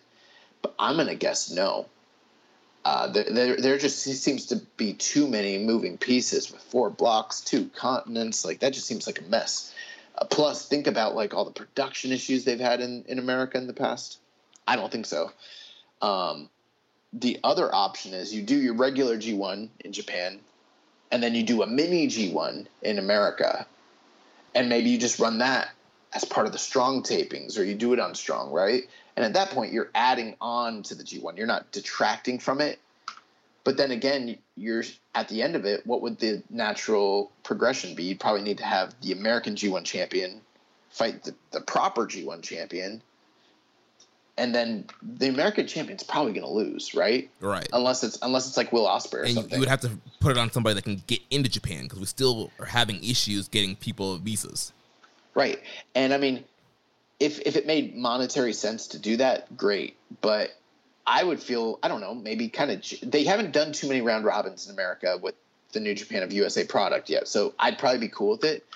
But I also feel like if it's anything like a lot of the tournaments they've done on Strong where it's like 10 minute matches, you know, 3 at a time, you know, I don't know. I just don't know how I'd feel about that. Like it doesn't that wouldn't feel like the G1 to me. The G1 are 30 minute time limit matches that are epic, that are, you know, these great boisterous nights. That just unless they were doing the full AXS TV level production or like what they just did with Resurgence, like full 5 to 6, you know, nights of G1 in the US, I, just don't think it's worth it. The bottom line is I went through that to say this. It just doesn't really make a lot of monetary sense to me to try to do a, U, uh, a G1 in the US unless the product got hot enough to warrant them doing that, you know? Right. And I think, you know, we're, we're going to talk about a lot of the announcements they made as far as shows coming in the future. And I feel like if you're going to do a G1 in America or a mini G1, that they would have announced it at Resurgence, and one of these upcoming shows would have been called, you know, G1 Climax USA. I think they would have capitalized on that. Can I tell you one scenario that I just thought of that might make it worth it? Yeah. AEW and maybe someone like Impact or Ring of Honor partners with them. Mm. But then then again, I'm not talking about, you know, having like who's like a a mid name that like is pretty pretty big. Like I'm not talking about having Frankie Kazarian on it. Right. It needs to be like Kenny Omega, Hangman Page, Yes. Moxley, Yep. yeah, because it's the G1. and then it would need to be like Bandito, um, Yep. Jonathan Gresham. Uh, if No. you can get big if you can get bigger worthwhile stars from those companies who are proven draws to partner up with New Japan guys in a quote unquote G1 in America, you'd probably do big business. But then again, what's the deal with the G1? You got to take losses. And especially in a smaller format with like let's say if it was just 5 or 6 guys, you're talking about less matches, more more quick losses. I don't see Tony Khan being cool with Darby Allin going in and eating two or three pinfalls. You know what I mean? Right. And then uh, once again, you still have to try and find a way to get the winner into Japan. Right. So, yeah, I just want to, and we probably spent too much time on that, but the, the whole reason I, I do that is just because we get so many questions about this. And I think people really need to think about the economics of it. Yeah. Uh, next question's here from Muzza. He says, How did Ospreay? how was Ospreay able to make it to the U.S., yet Shooter could not? Oh, that's a really, really great question. And in fact, you know, me and Jeremy were talking with a lot of people this weekend. We started thinking a lot about it, and we were like, you know what? There really isn't a travel restriction from the UK to the US right now. I just like, you know, I know the Delta variant is like blowing up, and I'm not as connected to the news as everybody else. So when they were like, yeah, due to travel restrictions, can't make it. And I was like, oh, that makes sense.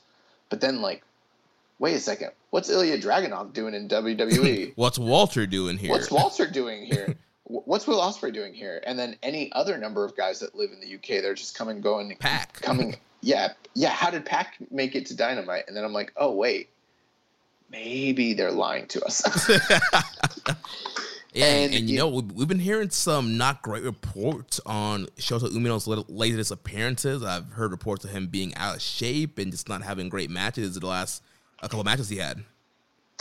Yes, we did hear that, and um, you know, if if those reports are true that he's out of shape and not ring ready, and sort of, you know, if that stuff is true, then maybe they didn't think he was ready for a show of this caliber right now. Which you combine that with the fact that other guys are able to get in and out of the country perfectly fine. I think there's smoke to that fire. Right, and I know some people are pointing to, oh well, he's booked this Saturday to face Ricky Knight Jr. Well, guess who else is booked for Saturday? Will Ospreay. He's going to go face Doug Williams.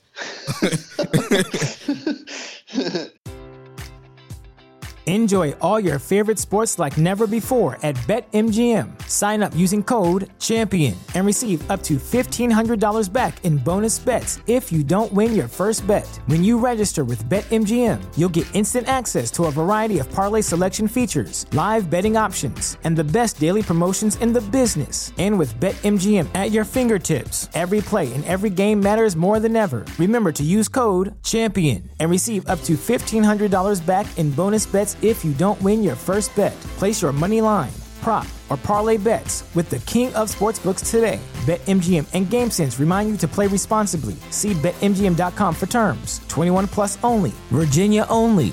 New customer offer. Subject to eligibility requirements. Rewards are non withdrawable bonus bets that expire in seven days. Gambling problem? Call 1 800 Gambler. Promotion. Promotional offer not available in Washington, D.C. At Parker, our purpose is simple. We want to make the world a better place by working more efficiently, by using more sustainable practices, by developing better technologies. We keep moving forward.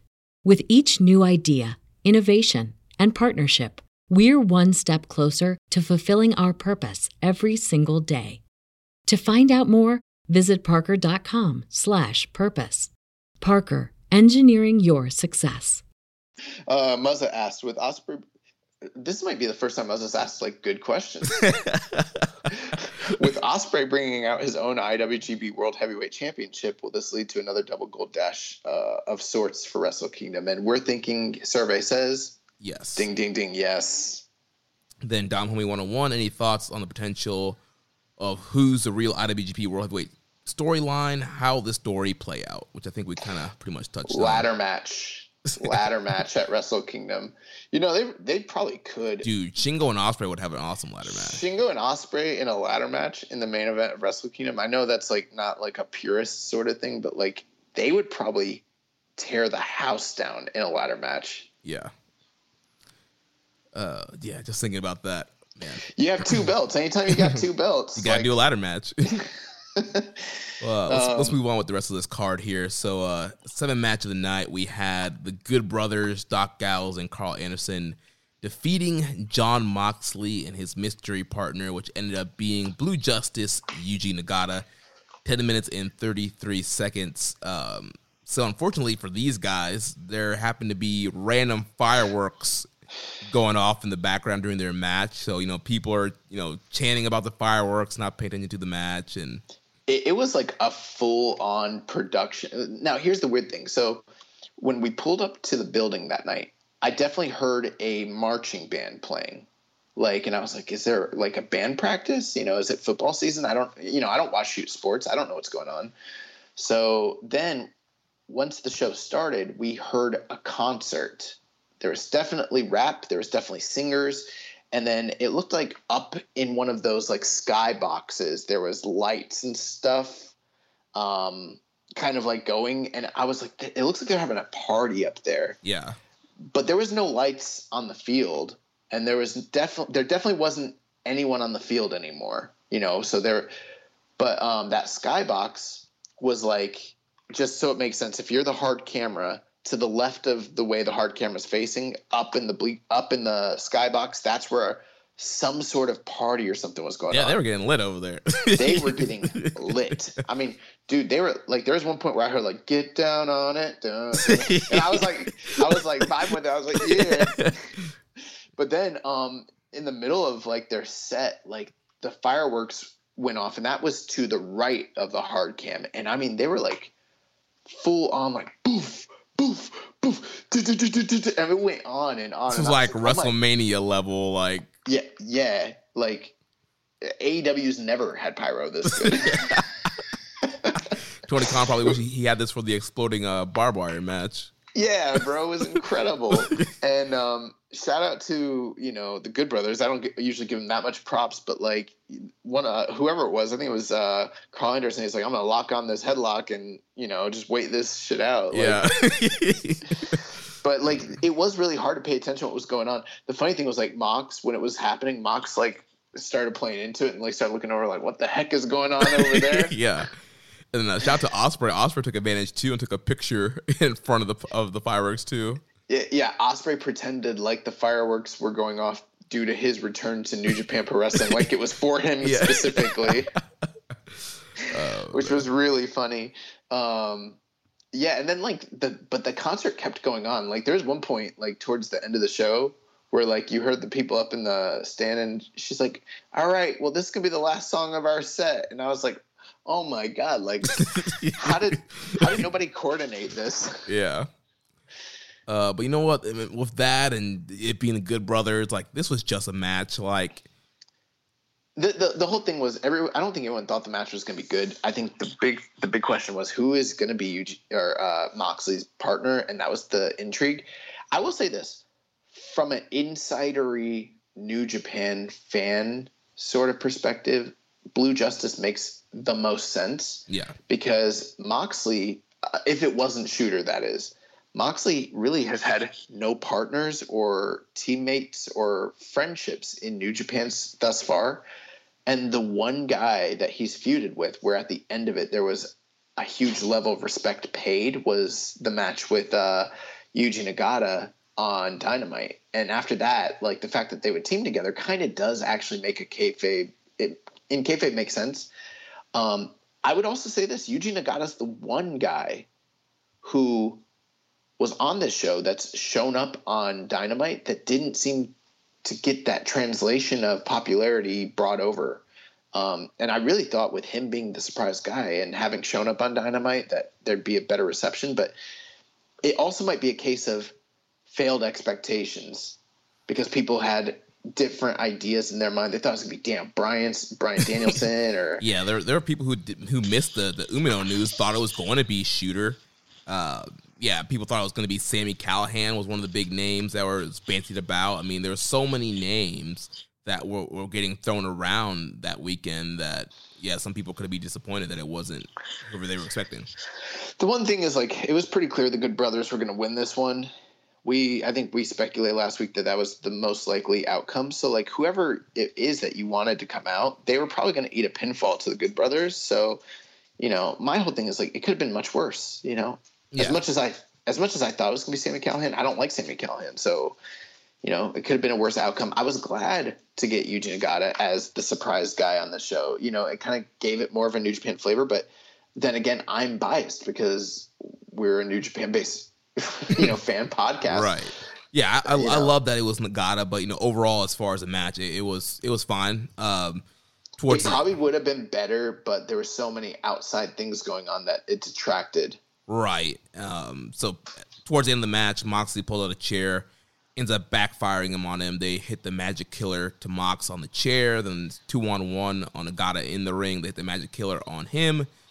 Good Brothers get the win, but the real big talking point comes post match. You know, Good Brothers are doing their their post match promo and celebrating, and then with no music out of nowhere, the Guerrillas of Destiny, Tama Tonga, Tanga Loa come strutting down to the ring, and we have a face off between God and the Good Brothers.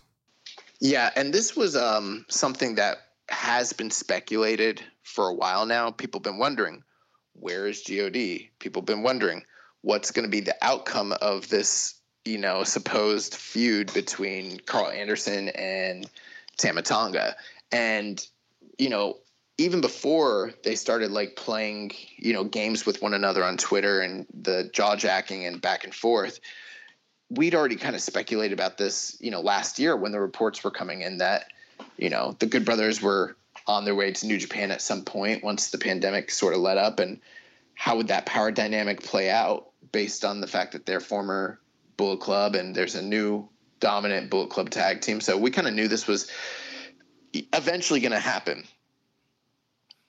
Yeah, and I'll. It, it was a great angle for this, you know, Bullet Club crowd here in California. They were eating this up and really loved this confrontation between these guys.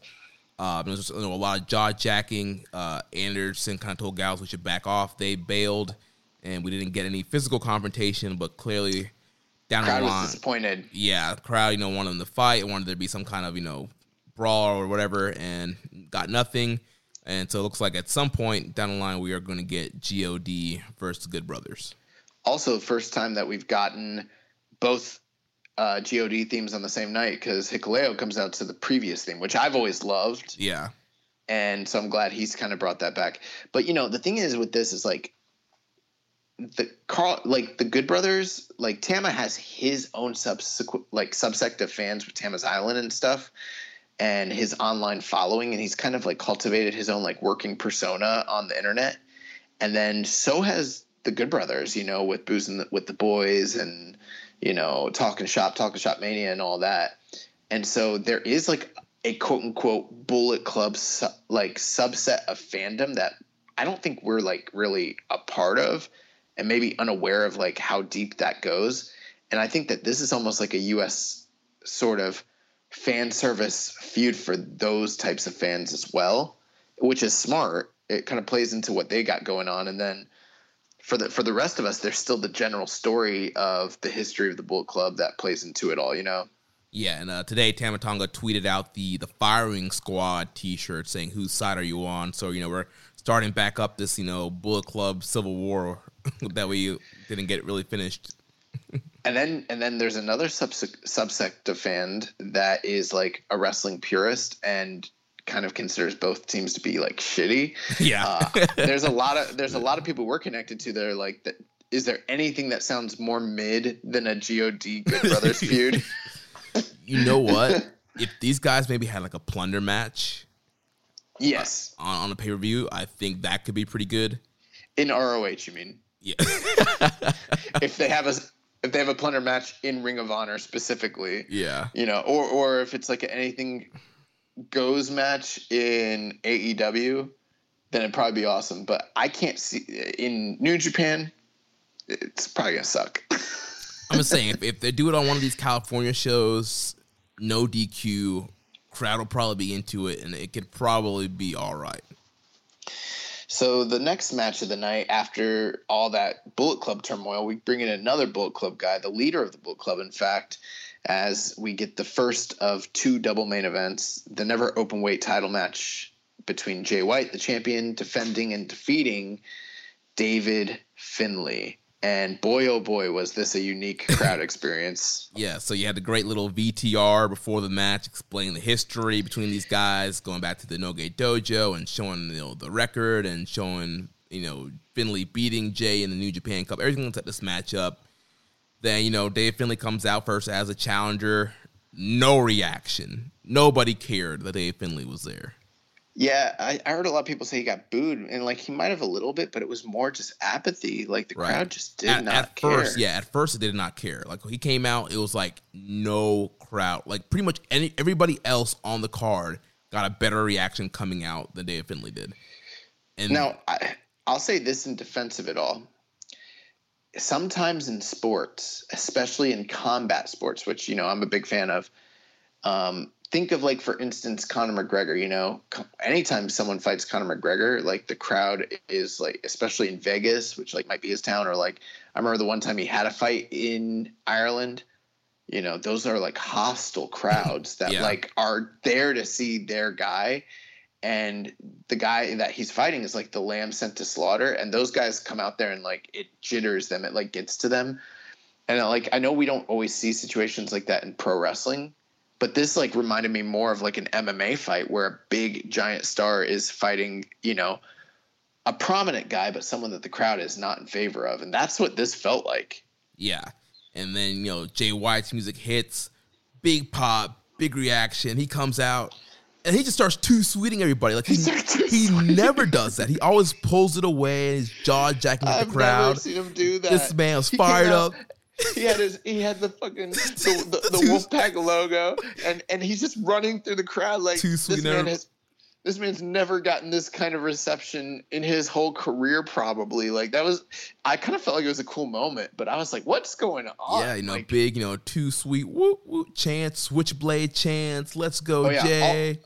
yeah all night the too sweet whoop whoop stuff. I was like dude like Marty Scurll's not part of the Bullet Club anymore. Like there haven't been two they don't even do too sweet in the book. I guess they do the too They do the, sweet. they do the underneath. Yeah, Give the now. underneath. Yeah, yeah, yeah. But I was like, man, you guys are from a different era. um, but yeah, man. And then the match, uh, you know, I can't really speak to the match. Like, I haven't rewatched it in the moment. It felt really dry and bland. The, the crowd only popped anytime Jay White did anything, and anytime Dave Finlay did stuff, they either booed or sat on their like hands. Like, it was weird. yeah, I mean, both guys were working extremely hard. I did rewatch this match because I wanted to get a better feel for it, you know, watching it on TV versus being in the crowd. And these guys, they worked really hard. I mean, it was a kind of by the numbers, not not as a bad thing, but you know, this is the Jay White, Dave Finlay kind of playbook. They did a lot of their signature spots, um, a lot of callbacks to the previous matches, and it was a really they worked really hard. A lot of cool spots. You know, Jay did his, his signature, you know, Saito over the top rope to, to Finlay. Um, you know, sleeper suplexes, you know, kind of a lot of signature stuff. And yeah, just for whatever reason, you know, fans wasn't into Finlay, but I still thought it was a, a good match, but probably would have been better if the crowd was bought more into the story and more into Finlay.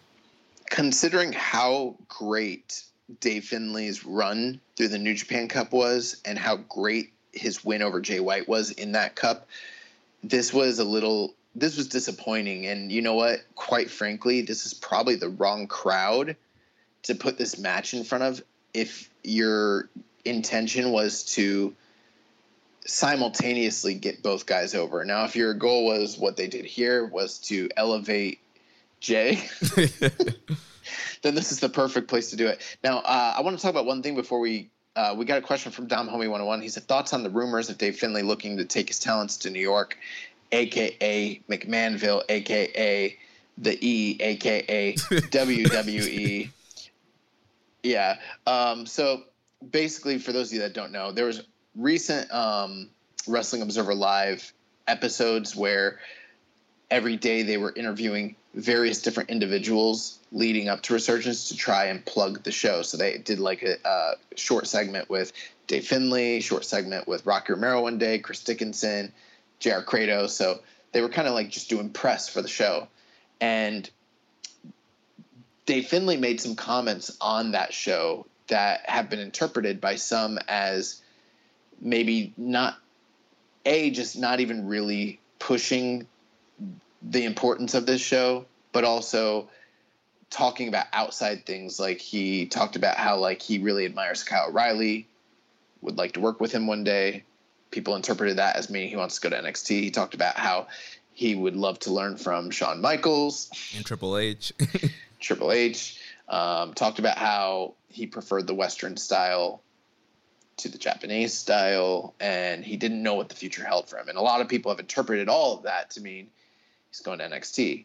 Um, and maybe maybe that is his goal. You know, we talked about the Gaijin unrest this past year, and we right. talked about and, and, during that Gaijin unrest, there was you know stories of day of uh, Fit Finlay saying, "Yeah, you know, my son's unhappy. I'm I'm you know trying you know get him over into WWE kind of thing." So his contract's not much longer. I believe it's coming up possibly. I could be wrong, but I think it's like January. And you know, he was one of the guys that got COVID and had to quarantine in the dojo and wasn't happy with how they handled the travel with that so was Jay White, and that's why he also declined to go back for the G1. So you know, a lot of people called those stories bullshit, but I think we're seeing evidence that those stories right were not were not bullshit. Um, do I think this means means he's going to NXT? I don't really know, and I don't think I didn't think that when I heard it personally. Um, but after people pointed out those facts, I was like, hey, maybe maybe that is what he's sounding like. Maybe he knows he's kind of hit his ceiling in Japan. Um, but at the same time, he could just be a guy that was trying to stir the pot and draw interest to him and what he's doing. You know right, what I mean? right. It could have been him, you know, negotiating his contract. Contract's up. I'm going to say all this, you know, stuff to throw out signals. And the New Japan office can offer me a sweet deal. I wouldn't put that past him either. But a lot of people took that to basically mean like, fuck this guy. He he doesn't have um, you know, devotion to New Japan, blah blah blah, right? Mm-hmm. And so I think a lot of people have thus, thus in turn interpreted his reactions to the show as being caused by that interview. Let me just say this. Of course, there probably were some fans that that that affected, but that crowd was not a ultra smart Dave Meltzer esque observer board newsletter reading crowd who listens to Wrestling Observer Live on the daily. No, no, no, no, no. As we talked about before, this was a crowd that bought this show for Jay White almost day one, way before those comments were ever made. I don't if if Dave Finlay went out there and cut the most incredible presser promo that was endearing to New Japan and really hyped up the shit and like got him over to those listening, he would have still got the exact same response. This was a no hoper situation. This guy was never going to get a positive response in that building that night. That was Jay White's crowd. Yeah, another thing too, this this feud. I mean, it was hot in March when yep, a long time ago when Finlay got the upset win over Jay, and the Wrestle Grand Slam was originally going to happen in May. Like it, it was hot then. Then now it's it's August now. The feud's cooled off. Yeah, they, did some stuff on Impact. The Impact before, you know, they've been feuding FinJuice and Beyblade, and you know Jay's been laying out Finlay on Impact TV. But again, that's you know 125,000, 150,000 people watching Impact. How many of those people were at the show? Probably not many. So a lot of people really didn't see any of the somewhat build they try to do for this match. And and you know, speaking to that is like, I'm I'm not against New Japan having some angles that they run on Impact. You know, um, there's been a lot of talks when these different companies that are doing the cross pollination angles. It's like, well, who's this benefiting more? Who's this benefiting less? And everything like that. And I think in some cases they're trying to maybe not focus so much on that and ba- basically work more on like um, synergy and working together that being said, I don't think that that particular platform has been the most beneficial platform to build up this particular feud or angle um, based on the the size of the viewing audience. Like you mentioned, Jeremy, and like you know, I don't think Impact has like the strongest like YouTube, you know, social media kind of presence. There wasn't buzz for the match. If anything, there's buzz for Jay White, and about that's about it. And that was kind of proven here. And um, yeah, it's kind of unfortunate for Dave Finlay. Like this, he was sort of seeming like he was on the cusp of stardom with the New Japan audience, but that has not translated to the West like, not like at all. Like yeah, at all. Not at all.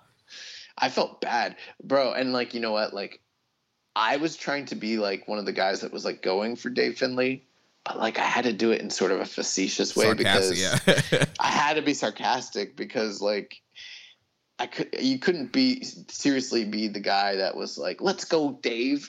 right. Come on, Finlay. yeah, nobody cared. Like, bro, that crowd was hostile, dude. Yeah, bro. Yeah, we They were we Jay were White. yeah, bro. That was switchblade territory. Like And Man. then, so Jay, Jay gets the big win, and you know, they do the angle. So afterwards, he cuts a promo. Tomohiro Ishii comes out, which makes sense because he picked up the big win over Moose earlier in the night, and he's got a lot of history with Jay, especially in the most you know this past calendar year.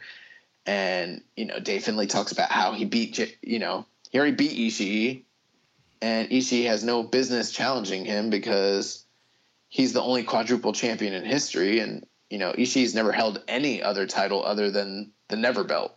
Yeah, he's like, Ishii's never been the IWG, IWGP US champion. Ishii's never been the IC champion, right, Kevin Kelly? He's never he's never been the IC champion. he's definitely never been the IWGP heavyweight champion. yeah, and you know that whole thing is funny because it's like kind of not taking into account the world title, but he can't talk about the world title because he's never won it yet himself. You know, uh, it's gonna be funny the day he wins it and talks about how he, he's the only guy to hold all five major titles. Yeah. I want someone to be like, you never held the NWF belt or the U30 belt or the great or the greatest 18 club championship. I was saying Filthy Tommy to come out and be like, you ain't never hold this strong open weight title. right. but, you know, after all that happened, dude, like a lot of people uh, not like I'm now I don't want to make it sound like a majority, but it was noticeable that a large portion of the crowd yeah, Chris Samsa's whole row left. his whole row and i mean it was a full row. There was probably like 30 40 chairs. The whole row got up and left. And um, it was mostly people in the back though which again like i mentioned were kind of like seemed to be the more casual fans. They were the ones chanting the more obscene and kind of degrading and vulgar stuff. So it kind of made sense but uh, very strange and then that brings us to the main event you know um, the IWGP United States Heavyweight Title match. Defending champion Lance Archer taking on Hiroshi Tanahashi. Match went 19 minutes 26 seconds. This was my my choice for match of the night, and I, I really enjoyed this match a lot. Yeah, this match is awesome. Was awesome. It's always great to see the Ace in action live. Um, you know, challenging here for the U.S. title. Kind of your, kind of your typical pro wrestling story here. You have the big monster heel against the the hero babyface, and you know Lance Archer. You know he is kind of a tweener on AEW. He's been more babyface leaning lately. Like we mentioned, he got a great reaction, but I thought Lance did a great job of you know getting the crowd to boo him, getting heat on Tanahashi. We mentioned that the whole you know tramp stamp you know uh, chair chant. He like shut that down, and he was just being so monstrous to Tanahashi in this match and beating him down, using a lot of power moves, and uh, also Tanahashi an amazing seller, um, kind of fighting from underneath and would, would fire up and. I love this match. I watched the I rewatched the G1 2019 match before the trip, and uh, this match was definitely uh, better than the G1 match. And I mean, the G1 match was good, but it was a kind of a middle of the card match. It got like 14 minutes, and Tanahashi won with victory roll. Um, this was a more a main event, longer match, uh, a lot more back and forth, a lot of cool spots here, and uh, And they actually played off that victory roll spot, and that was kind of a cool callback as well. yeah, they did a great job highlighting that in the, the VTR video package. So even for like those, you know, casual fans, they saw that before the match, so that that helped too. Um, Archer, there was one point where he he hit the blackout, and normally nobody really kicks out the blackout, um, and so that was a great near fall there. But he didn't kick out; he got to the rope. Oh, sorry, he got his foot on the rope. Yeah, yeah. yeah, so r- ring awareness. Yes, the ace ahead. Uh, but yeah, a lot of great counters. Tanahashi countering the second blackout into a sling blade. Uh, we got the the aces high. We got three high fly flows, and oh, bro, I was losing my. You know, Tanahashi's my guy, so like yeah. I was just, I was jumping up and down. I was acting boisterous. I don't normally act that way all the time, but like seeing seeing Tanahashi, just knowing what's coming, like I think it's just one of the greatest segments in professional wrestling. Just you know, uh, I remember growing up thinking like that. Shawn Michaels tuning up the band was the best because you know what's coming but like, dude, seeing him hit high fly flow to the back, high fly flow to the front, proper high fly flow, you're just like, oh my god, he did it, he did it. And then yeah, the one two three was just so good. Yeah, that was and, an awesome moment as a fan to see Tanahashi win a title live. Uh, becoming the first Japanese talent to hold the U.S. title, becoming the second, ever, yeah, yeah, becoming the second Grand Slam champion. And it was just a, a great, you know, feel good moment for New Japan fans. Yeah, he heard Jay White earlier in the night. He's like, "Hold my beer." yeah. Uh, but yeah, I think this is kind of what we predicted: the Ace winning the belt back, taking that belt back to Japan, um, so they can have a secondary title there to uh, draw and put on some of these big shows. Um, Tanahashi did tweet out that he's on the way back to Japan. He tweeted out a picture of him and Nagata in, in the airport today. I know a lot of fans really wanted Ace to stick around to face Moxley at All Out or at uh, the Grand Slam show in, in New York, Arthur Ashe Stadium, but seems like the Ace is heading back. Yeah, Jon Moxley was noticeably and highlighted on the show. He was at ringside, sitting right by the red belt, drinking a beer, sitting back, being an interested party. My whole thing, I was sitting there, I was like, this guy needs to go away. Okay, he just lost a tag match. Like he's got no Ishii won his match. He gets to come out and town. um, another funny thing too, uh, we were at a group meetup and apparently there was uh, a contingency of Japanese fans that were actually complaining about um, complaining that like Tanahashi you know, had just lost a major match to um, Shingo and didn't deserve to be getting this title shot. So I was like, man, I could, not imagine fans that were upset about Tanahashi getting a title shot. That's so crazy. Man, P- P- New Japan fans love logical booking, man. yeah, we we made a joke at the meetup. I was like, if only there was a place where wins and losses mattered. yeah. Oh, uh, but, you know, but to be to be fair, I mean Tanahashi was not even supposed to be in that match. He won his match um, against uh, Kenta, and so he was supposed to come into this show with a win. right, right. So, yep, and uh, yep. So the match ends. Archer cuts a really great promo, just talking about how much he respects Tanahashi, and then he says, "I want you to come to AEW, and when you do, I don't want you to fight anyone else before you fight me and give me another chance at that title. And like Tanahashi, I think he like promised him yeah, that he, said, he, he would. Said, yes, I promise. I, I promise you. yeah, so it's like he's apparently going to come to AEW and fight Archer, and then the Mox match is on Doc too. So and we've kind of said, and again, the Mox match could happen in Japan or in AEW. It's hard to know. Um, but you know, there are those people, those conspiracy theorist fans that think that everything he's putting out about him going back to Japan that it's all work, that he's not needed for those Seibu Dome shows, and that he's actually going to do business with Mox here in the States before he goes back for G1. I'm not so confident of that. I think they do need him for the Seibu Dome shows desperately, so I'm pretty sure he's going. We got Toru Yano versus Chase Owens. Uh, it's one of the highlight matches on the show. We need the ace. and and you know what? It's funny. Western fans are like.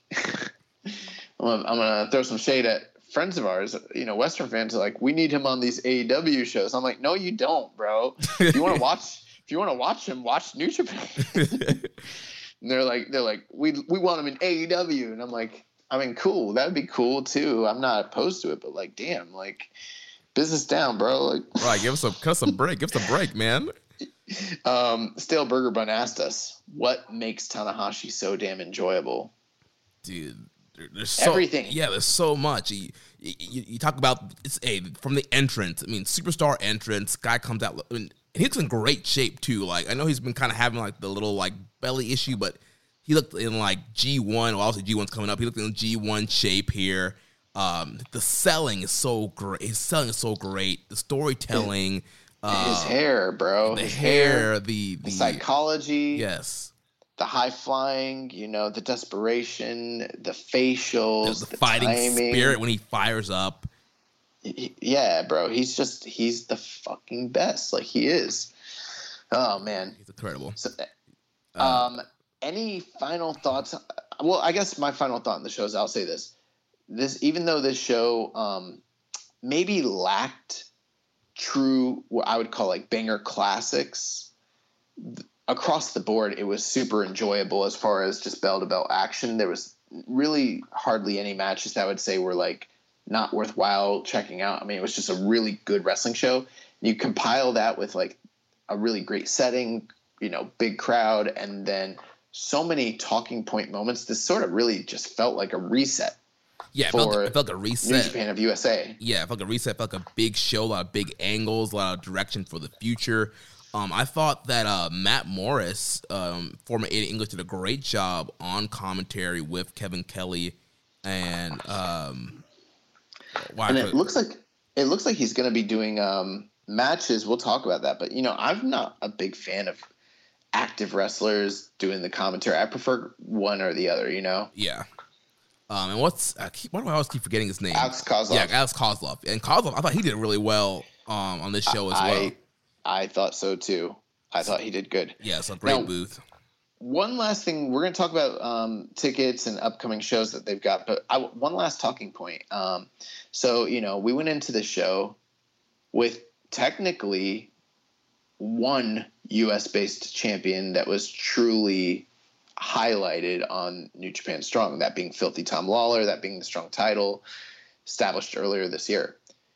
Coming out of the show, it really seems that we have three major singles titles now. We've got confirmation that, you know, Jay White's going to be f- featured on these upcoming shows, got feuds in place, the Never title. And then you've got a secondary, maybe you could call it the lineal, maybe you, you can call it the real, maybe you can call it the fake IWGP World title. So now, like, how do you, what's your interpretation? Because to me, I see those two belts and those two caliber stars maybe detracting a little bit from what the strong title is supposed to be and but maybe it's needed based on the fact that they're going to a live format and they're trying to sell tickets i don't know Yeah, based on some of the stuff coming up, I definitely feel like they need the star power of Jay and Will, and then yeah, having those guys with top title is great. Uh, but yeah, I do feel like it does kind of lower the strong title maybe to like a, like a TV title role um, instead of kind of being the the top title in the brand. And we've been talking about this off air. I feel like this this could lead to Filthy Tom confronting these guys on one of these shows and being like, "Hey, you know, you, you guys came in my territory. Like I am the strong champ. I'm the top guy here. Maybe you get a feud." somehow that way with, with the champions, but it does kind of lower the strong title a bit. Um, but I guess in a way, with three titles now, you can do three title matches without having to bring people over. it'll be interesting to see how this all is handled and dealt with going into you know this next phase of new japan strong Yeah, and so um, like we mentioned during the show, they did make a couple of announcements for shows coming up. So we already knew about the Philly um, and Texas shows coming up. Well, they announced another set of strong tapings for the Detonation Tour, which will be going to the Riverside Municipal Auditorium, and that will be on November 15th. And wrestlers announced for that, we got Switchblade Jay White, Filthy Tom Lawler, Flamboyant Juice Robinson, David Finlay, Stone Pit Bull, Tomohiro Ishii, Mr. Dode's off, Fred Rosser, the Man of the Hour, Lio Rush, the Alpha Wolf, Karl Fredericks, the Wild Rhino, Clark Connors, Dirty Daddy Chris Dickinson, and Ren Narita. And then they also announced another big pay per view style show for the San Jose Civic Center called the Battle in the Valley, which will also be happening in November. And this will be November 13th, first time in two years that New Japan returns to the San Jose uh, Civic Center. Announced for this show, we have Jay White, Tom Lawler, Jon Moxley, Tomohiro Ishii, David Finlay, Juice Robinson, Lio Rush, Hikuleo, Fred Rosser, and Ren Narita. Uh, WrestleTix has the uh, early um, ticket numbers from this show. So this was pulled around uh, 4 o'clock this afternoon from WrestleTix. Um, there is uh, 1,588 tickets available, a estimated capacity of 2,026. Uh, 438 tickets have been sold so far, so about 22% of the tickets uh, were gone from earlier this afternoon. And with every possible seat on the map, they could do 2,466, but obviously with staging, that might kill some of the seats. So about 22% of the tickets sold for this big uh, battle in the valley so far. Yeah. Um, watch the advertisement that they have for this show. Very interesting. Yeah, I mean, just like with this show, of Resurgence, Tanahashi was featured in the advertisement, was never announced until the last second. And if you watch closely, uh, Shingo Takagi and Kazuchika Okada are featured in this battle in the Valley promotional video. So if all goes well, they can get them over here. It seems like we're going to get Shingo and Okada on this show. Could be something, might be nothing. But, uh, you know, it just, they did it with Tanahashi. So I don't know. We'll see. I mean, I, that's post G1. So I don't know. It's kind of funny, though. Um, you know, we, we showed up for this show and we were wondering how much media was going to be there. We saw the media list you know, pretty exclusive, honestly, a lot less than I thought. We are wondering if Dave was going to make his way out there, but, you know, he didn't make the trip down to LA. So it looks like New Japan decided we're going to take the show to Dave, a show just for Dave Meltzer in San Jose. uh, yeah, and Ospreay not announced yet, but I'm sure um, he might probably end up being on that show, and Dave would love that as well. yes. Uh, and we had a question here from Dom Homie 101. Is it possible that we may get Wrestle Dynasty in the near future?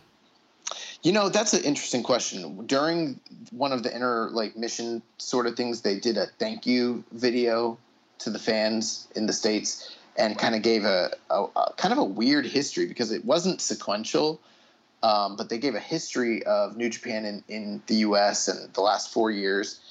And at first, they started off with Wrestle Dynasty, and how it was going to happen, and then it got canceled. And so we were looking at Chris, Chris looking at us. We're like, oh my god, they're gonna do yeah, MSG. Dude, I, I, pulled up the tweet. I was tweeting all night. I pulled it up. I was like getting ready to type, yo, New Japan's returning to Madison Square Garden. I'm like, say date, say date, say date, and it was like, thank you for being a fan. I'm like, what? Yeah. so I'm gonna tell you right now. It seems like uh, probably a no for now, but anything is possible. But with the fact that this year's almost up, like unless they're ma- unless they got big plans for 2022, it doesn't seem like anything this year like that's going to happen. Yeah, and I know also we're still in the pandemic. There's you know a lot of mask restrictions starting to come up for indoors in certain states. I think New York's going to be one of those states and requiring vaccination. So, so the the uh, New Japan strong tapings took place hearing very positive things about the atmosphere, the crowd, and the matches. So uh, very exciting. But we've got the first episode coming out of the three episode taping that they did. That's coming up this Friday. Well, th- th- this Friday is not a fan. Oh, tape. this was pre-taped. This was pre-taped. This is still the Summer Struggle uh, Empty Arena show.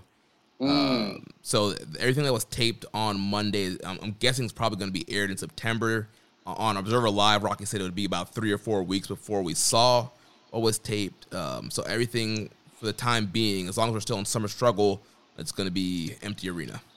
Well, you know that kind of makes sense if hypothetically they did more build for Lio Rush, and we'll wait and see. But if they had done more more build for Lio Rush and Filthy on the taping leading up to you know the, what just happened, that might make more sense. Yeah, um, so in the main event, we see the continuation of the you know Violence Unlimited and Team Filthy feud. The main event's going to be Brody King and Chris Dickinson versus Jorel Nelson and Royce Isaacs.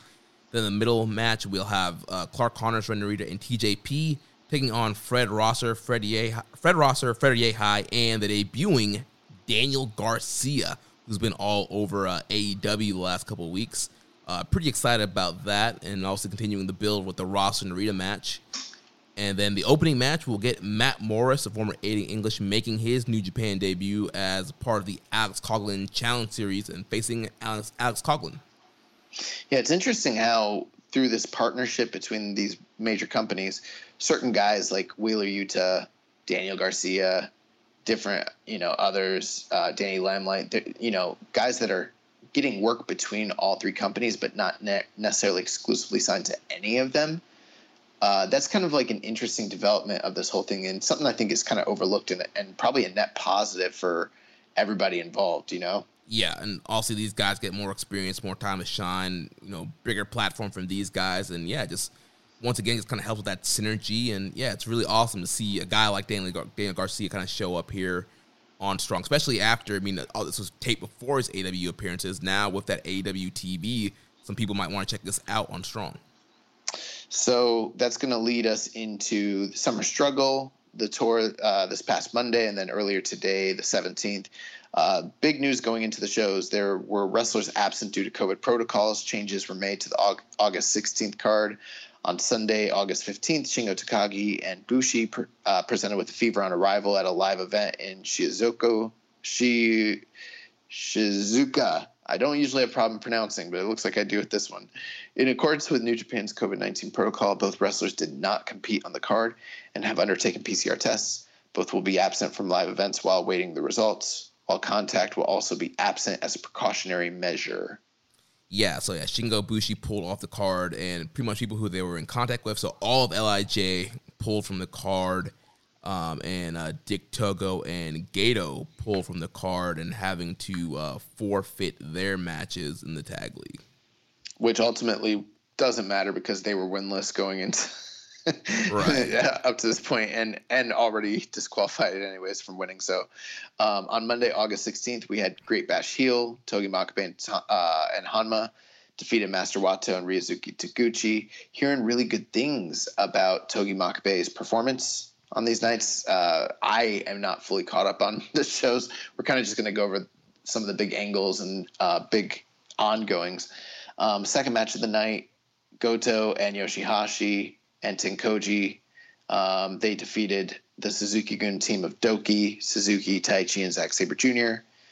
Third match of the night, Okada and Yano defeated Bullet Club team of Chase Owens and Jado. And, and real quick in that, because I forgot to put it in the news, the the stipulations were announced for the voting. It's voting's going on right now for the Yano Chase Owens match, and then you can either vote for Chase's rules, which is a traditional Texas strap match, or Toru Yano wants an I Quit match. So those are the two votes. Last time I checked, the I Quit match was winning by a landslide. So it looks like we're going to get these guys in an I Quit match. I liked my idea of having both matches combined into one rule set. Um, Super Junior Tag Team action. We had the Bull Club team of uh, Bull Club's cutest tag team, Phantasmo and Taiji Ishimori. They defeated the surging Robbie Eagles and Tiger Mask 16 minutes and 22 seconds. And the big talking point, the main event of the evening, uh, the Suzuki Gun team of El Desperado and Yoshinobu Kanemaru defeated Roppongi 3K, Sho and Yo, 21 minutes and 52 seconds in the main event. But the big news coming out of this was the ongoings post match between Sho and Yo. Yeah, well, pretty much and towards the end of the match, um, Desperado they're they're they're beating down on Yo uh, he gets locked in the uh, numero dos and shows us on the outside, just looking, you know, pissed off. He's, you know, giving up on the team, and he just kind of walks out two on one on Yo. That they pin him, and then yeah, post match, he comes back in the ring, picks that man up, hits him with a shock arrow. Show Michael is finally leaving Marty Jannetty in the dust. He throws him through the barbershop window. He's strapping the rocket to himself, and he's going to elevate himself to the next level here. Yeah, we've been. This is a moment we've had extensive discussion about for Forever. years, like since the show started in 2017. So, um, pretty pretty significant moment. A lot of questions, talking points. So let's get into it. Hawaiian, Hawaiian Punch BV uh, asked, "What's next for Roppongi 3K after the split? Sho maybe joins the United Empire. Uh, their singles match is a main event for Best of the Super Juniors?" Question mark. Yeah, and um, Aaron Henare did retweet the the angle of Sho uh, pile driving Yo, so that there could be some fire there behind him joining the United Empire. And a lot of people are like, United Empire needs a junior, so Sho has to join that faction. I'm not sure he, he has to. Um, I mean, it would be cool to get him a new faction, a new look, and be the junior of there, but I don't think he immediately needs to join them right away. Yeah, I mean, he could literally exist as a undeclared bad guy junior wrestler for the time being. That that would kind of be an intriguing little tidbit or storyline for the time being, you know. Yeah, or what if crazy thought here, what if Sho becomes the leader of its own faction? I'm not sure who would be in it, but maybe there's some other people he could get to defect from chaos or maybe some new debuts or somebody else that could he could get to kind of build his own group. Yeah, that's interesting. As far as the Super Juniors, there's been a lot of um, discussion about prospective potential dome matches. I think a lot of people are kind of putting um, Hiromu Desperado as their, you know, what's the main contention for a potential dome match. But keep in mind, they might be doing two nights. And with this split up, I mean, it, these guys are definitely on some sort of collision course. I don't know if Super Junior's main event is where, you know, or finals is where it's headed, but given the fact that it's probably going to be a single block tournament again, we're gonna see we're gonna see these guys face off at some point, and where they're headed, who knows? I mean, this is something where we have to sit and watch and wait. Like I don't know, you know, it's pretty pretty exciting. Um, Rambo and Slam Pig asked us. He said, "What is next for Sho? I would love to see him in United Empire, but if not there, then what else would be a good fit? How long until he gets a shot at the junior title? Well, I mean, we've just seen him get a shot at the junior title recently, and he didn't win right. it. So this is definitely going to be a re kind of building phase for him. I could see him doing obviously very well in Best of Super Juniors, and maybe he maybe he wins, and that leads to a title match for him there, or maybe it's after Wrestle Kingdom. Um, but well, well, I think that's a lot of assumption there, Jeremy. I mean, you, you think about it, like, yeah, he got a title shot recently, but that was as a face. That was a member of Roppongi 3K. Now, yeah. this guy, you know, he's a different guy now, and we know how they can be in New Japan, where they just, you know, look at Evil. I mean, it's not quite the same thing because Evil won a tournament, but they could easily like. Plus, it's a different champion too. It's Robbie Eagles, it's right? Yeah. yeah, and you know, Eagles, one of his stablemates in Chaos. He's a baby face. There's a story there. Yeah, they could definitely do an, an Eagles Sho match. I'm just thinking. I mean, we got G1 coming up. I don't think we're gonna get a junior title match before G1 or during G1. So it has there's two. There's two Seibu Doom Seibu Dome shows. That's true. Yeah. Well, he's already Eagles already facing Hiromu. There's two nights. I know, but I don't know if they're going to do a back to back junior title matches like that. I'm not saying they will, but I'm not. I'm not. uh Maybe you do show him versus Yo on one of those on that on that, that dome. That's a possibility too. You know, um, there's a lot of possibilities. Uh, we kind of talked about where you know what kind of what the future holds for him as far as like factions go. But um, yeah, I mean, it's it's again, it's exciting because we don't know what's next. Yeah. Um, Muzza asked, "Show Michaels finally got rid of the dead weight of Marty Jannetty, but in all seriousness, what are the odds this could be a Wrestle Kingdom match, perhaps for the junior title? That is a possibility. Yeah, that that is a possibility. Um, I don't know. I definitely I just feel stronger in Hiromu somehow being involved in that title picture, unless Hiromu's you know being pushed up to heavyweight, going to be in the G one. He's going to wrestle heavyweight the rest of the year, but uh, they definitely well, could do a Shoyo title match. I will say this: I don't think Sho's ready for heavyweight because if you noticed, he's actually looked a lot slimmer. He's he. Um, I, this was a joke I was going to make the other week. Right now, it looks like Yo is in the middle of a bulk and uh, Sho's in the middle of a cut because he is like all cut up and Yo is looking like bigger than I can ever remember him ever looking before. Yeah. So, but um, you know, last year they did do like two um junior matches back to back, kind of their own version of the double gold sort of deal. There could be something like that for the dome this year again, but maybe you have these two involved with potentially, especially since Desperado seems to be so tied up in the split of Roppongi 3K. And maybe you could have Robbie Eagles involved somehow. I don't know. You know, it's it's hard to say. It's interesting. Yeah, there's a lot of different ways they can go with it. Also, these guys are going to feud somehow, whether the title is involved or not. We'll have to wait and see. It is kind of funny. Like it, uh, Desperado was sort of the guy that was the catalyst for this. It started with that promo, that scathing promo that he he cut on them, and it was so like you know, detrimental. Yeah. And then who- now, who, knows? Maybe Sho joins Suzuki Gun. I mean, they, they already have three juniors, but I mean, could add another. there are people that would like to see that. Um, you know, I also saw people talking about they're like, you know, reaching out to Jay. They're like, Jay, Yo Yohei Komatsu is a free agent. Maybe you should pick your boy up. You know. yeah. um. So yeah, Dom Hone, homie one hundred and one asked us any thoughts on. Oh, did I just answer that? No, I didn't. No. Sorry. Any thoughts uh, on the split of Roppongi 3K? Thoughts on how it was done? Could it have been done in a better way, or been done on a bigger show? And did the right guy turn? How will this play out for both Sho and Yo? And I think that that's interesting because this is kind of like their tournament, so it's poetic in a certain sense, but also kind of a minor show. And this is a big split, you know, and it does seem like maybe it's too small of a stage for it. Yeah, I, I feel like nobody has been watching these shows. I mean, there's like barely any grapple reviews, barely any cage match reviews. Not a lot of people uh, really talking about what's going on with these shows. And um, yeah, you you would think in a split like this that people have literally been asking us about for years. Who's going to turn on who? When's the split going to happen? What's what, you know? What's the future of these guys? Who's the star? Um, you would you would think maybe at the Dome show they would have done this, or you know, best Super Juniors, like save it for a, a bigger platform where more people are watching. But from a story perspective, it does make sense to happen in a Super Junior Tag League where they've won it three years in a row and they're normally the top team. Um, so yeah, story wise it makes sense, but yeah, it could have been on a bigger stage. I agree. And then finally, he asked, "What does the future of New Japan's junior tag team division look like without Roppongi 3K?" And Well, No. you know what that means, Josh. We've watched our last Despy versus Con- Despy and Kanemaru versus Roppongi 3K match for the time being, hopefully. for, for the time being, Yeah.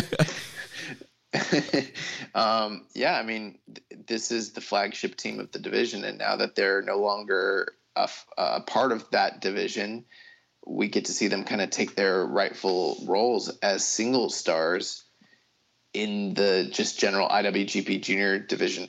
I wouldn't be surprised if along the way they pick up alternate partners and we see them feud against one another over the junior titles down the line. Yeah, that would, that would make a ton of sense. I mean, in in the meantime, you, you still have Bullet Club's cutest tag team. You got Despy and Kanemaru. Uh, And that's it. Yeah, I mean, also they, they, stick Wato and Noguchi together. Um, Tiger Mask and Eagles. Like, there's not there's not much. it, it does create a vacuum that hopefully a good team comes in and fills in, in the future. Yep, and then that takes us to the 17th, where that show is also affected by COVID protocols due to show and or Shingo and Bushi's fever. They're still waiting on the result of the PCR test. So those guys pulled again. All the Lij guys pulled again. Dick Togo and Gedo pulled again. They forfeit their last match, so they're 0 and 5. And then Sho and Yo's um, split um, has also caused them to forfeit their last match as well. So they are also finishing the league up 0 and 5. And since their final match was against Gedo and Jado, we don't even have to watch Gedo and Jado beat them. Both teams forfeit the match. Both teams get zeros. Both teams finish the tournament with zero points. Yeah. Um, uh, on this evening, we had Great Khan defeating Honma, 10 minutes, 50 seconds. Makabe and Yano defeating the Bullet Club. Oh, most violent, most violent players. Yeah, back together. MVP. Uh, they defeated the Bullet Club team of Chase Owens and Jado. It's a lot of two wins in a row for Toru Yano teams against Chase Owen teams. I don't know.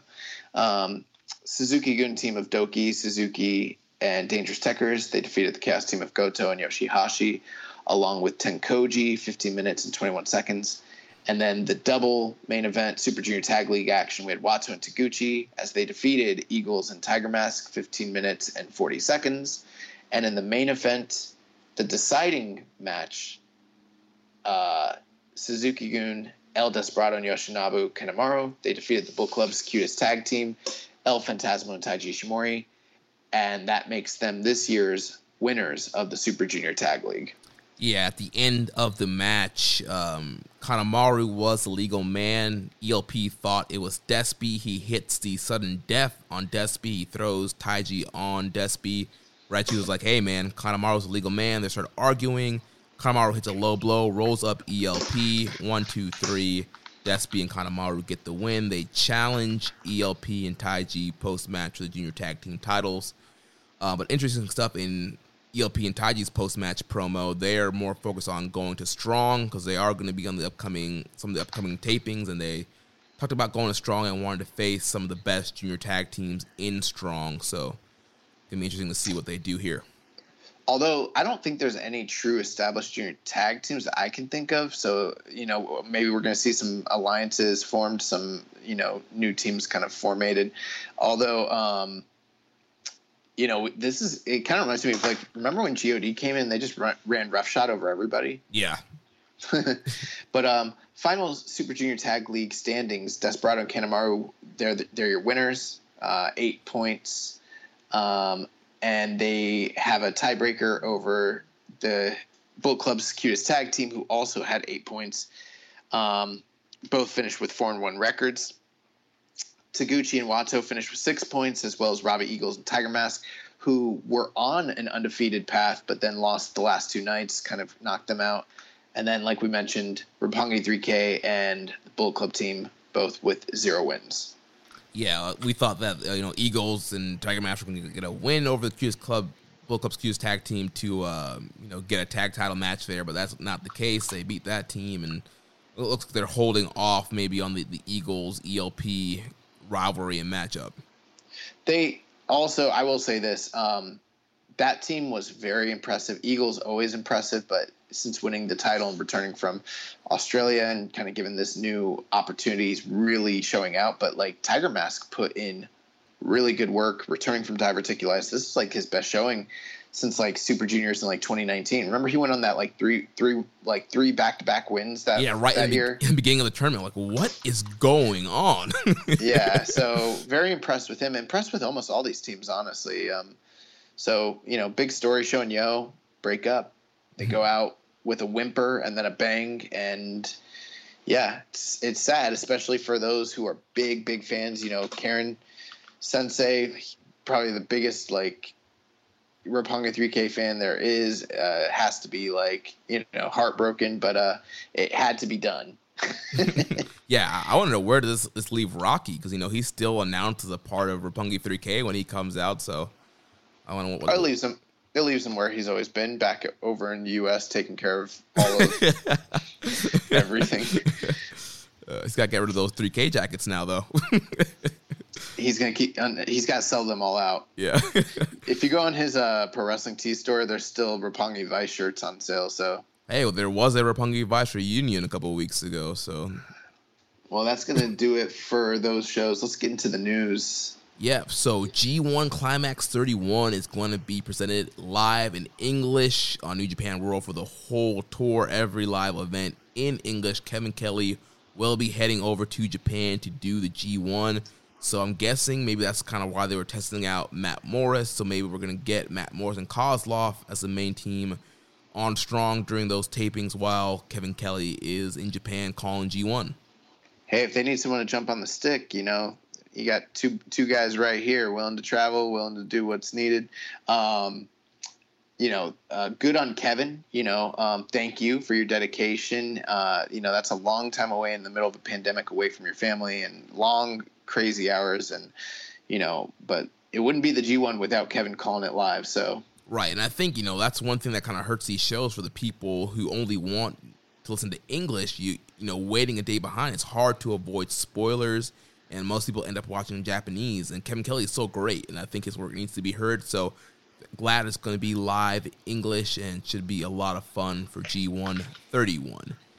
Um, then coming up for the MetLife Dome, we're going to have some special Stardom matches. Of course, there'll be dark matches due to you know the whole airing and television TV rights things, but there will be uh, two Stardom dark matches for those uh, MetLife Dome shows. Official matches not announced yet.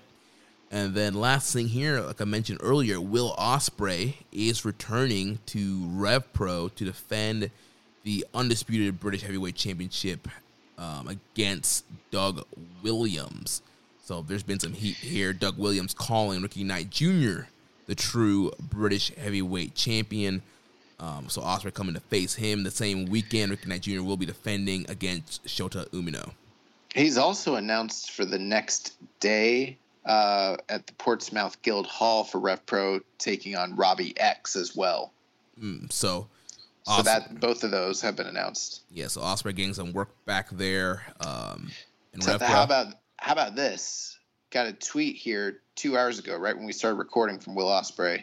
So we got lads and strong, Impact, ROH, PWX, CMLL, RevPro, OTT, AEW. Who wants some then? Question mark. Ospreay versus the world. Hmm. So this man, you know, going to do a world tour of matches. well, he apparently has the world the, IWGP the title, real so- world title. And you know, you mentioned uh, CML ROH in one of those videos. They mentioned that they did mention that they were still partners with both Ring of Honor and CMLL, which I thought was interesting. Mentioning Did they that. mention RevPro in that video? Because I don't think they did. They did not.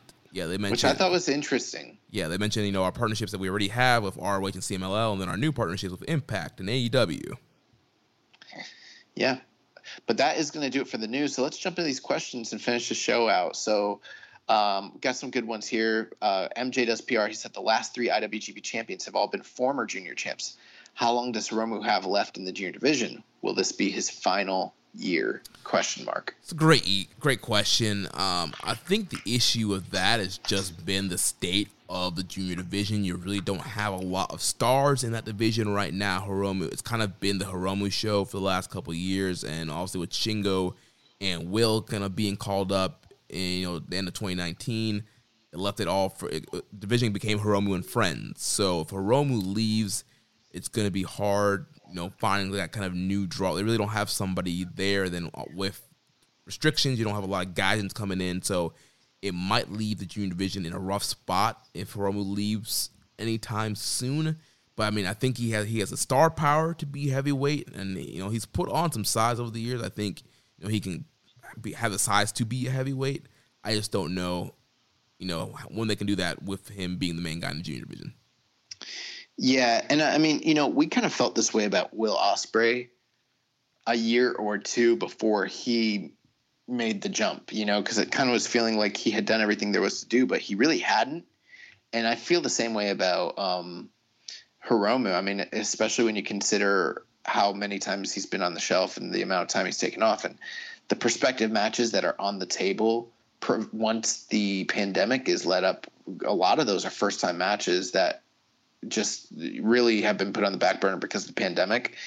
I think he has a lot more um, ability to build in this tournament or in this division going forward. It, you know, um, it's just the juniors have had to take such a, a back seat because of everything that's happened. Right, and also back to that question about the junior tag titles. uh, Also, Hiromu wasn't in the tag league, but Hiromu and Bushi is something you could always do as well.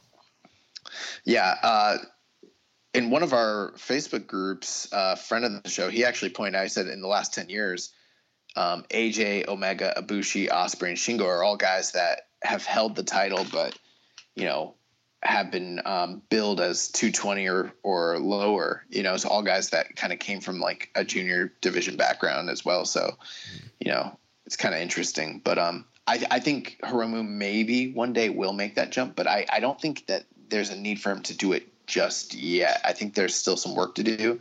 And I think that if he does make the jump, he should leave it better, kind of the way Will did. Will really built up quite a few people during his time there and then and then kind of like made that jump, you know? Right. So uh, next question is, uh, comes from uh, Dom Homie 101. It says, how do you think... Oh, wait. One, one thing. Did you notice that in that whole list, he didn't list NWA? I did not notice that. this man doesn't want to go down to Atlanta. that man's not trying to do you know that, that studio wrestling for, for Billy Corgan. Uh, also, he he listed AEW at the bottom of his list. Probably for some heat. You know, he knows yeah, fans would get for, mad for, about for, for, for the heat. uh, Dom Homie 101 with a series of questions here. First, he asks, "How do you think the fallout that is going on with NXT will affect New Japan?" I don't know. I, I don't worry about it. I, I mean, what's going to happen is guys are going to keep getting released. People are going to ask us who we think they should sign. They're going to sign some of those people, and we're going to get some you know news faces on strong. Yeah, I, I kind of like the idea of what we discussed earlier. How there's some guys who are kind of getting freelance work amongst all the different kind of companies, and again, that's a positive thing for everybody involved. I don't know if that's you know, maybe befitting certain guys of certain level. But, you know, it's interesting. It's really interesting about the guys that have either been under that have worked in New Japan before, like Bronson Reed, like Bobby Fish, Russ, Bobby Fish, Russ Tyler, um, or Alex the Zayne. Alex Zayne, yeah. So those ones in particular. I mean, bro, Blake Christian's gonna get cut next. I'm telling you. Oh yeah, I, I I see the writing on the wall for him. He's got a. He doesn't have the look. He's young, but he does not have the look that they they want at all. He he'll probably be gone. You know, Ben Carter's probably next too. I mean, all of NXT UK is probably next. Oh, bro, the A kid. Let's get that's bro. Let's get the fucking A kid. Let's get the A kid. Let's get Tyler Bate. Let's get Walter. um, non New Japan questions. Thoughts on this year's lineup of SummerSlam? Will you guys be watching to see the leader of the C Nation attempt to dethrone the tribal chief to become the head of the table? LOL. Um, you know, I, I don't know much about the rest of the lineup, but because that match is a big match, I was gonna watch Pacquiao Spence, but Spence is out, and I don't really care that much about Ugas. I think is who he's fighting. So, yeah, I'm probably gonna watch SummerSlam. Yeah, well, I mean, you invited us over, so I hope we be watching SummerSlam. Yeah, we're gonna have a have a little shindig here.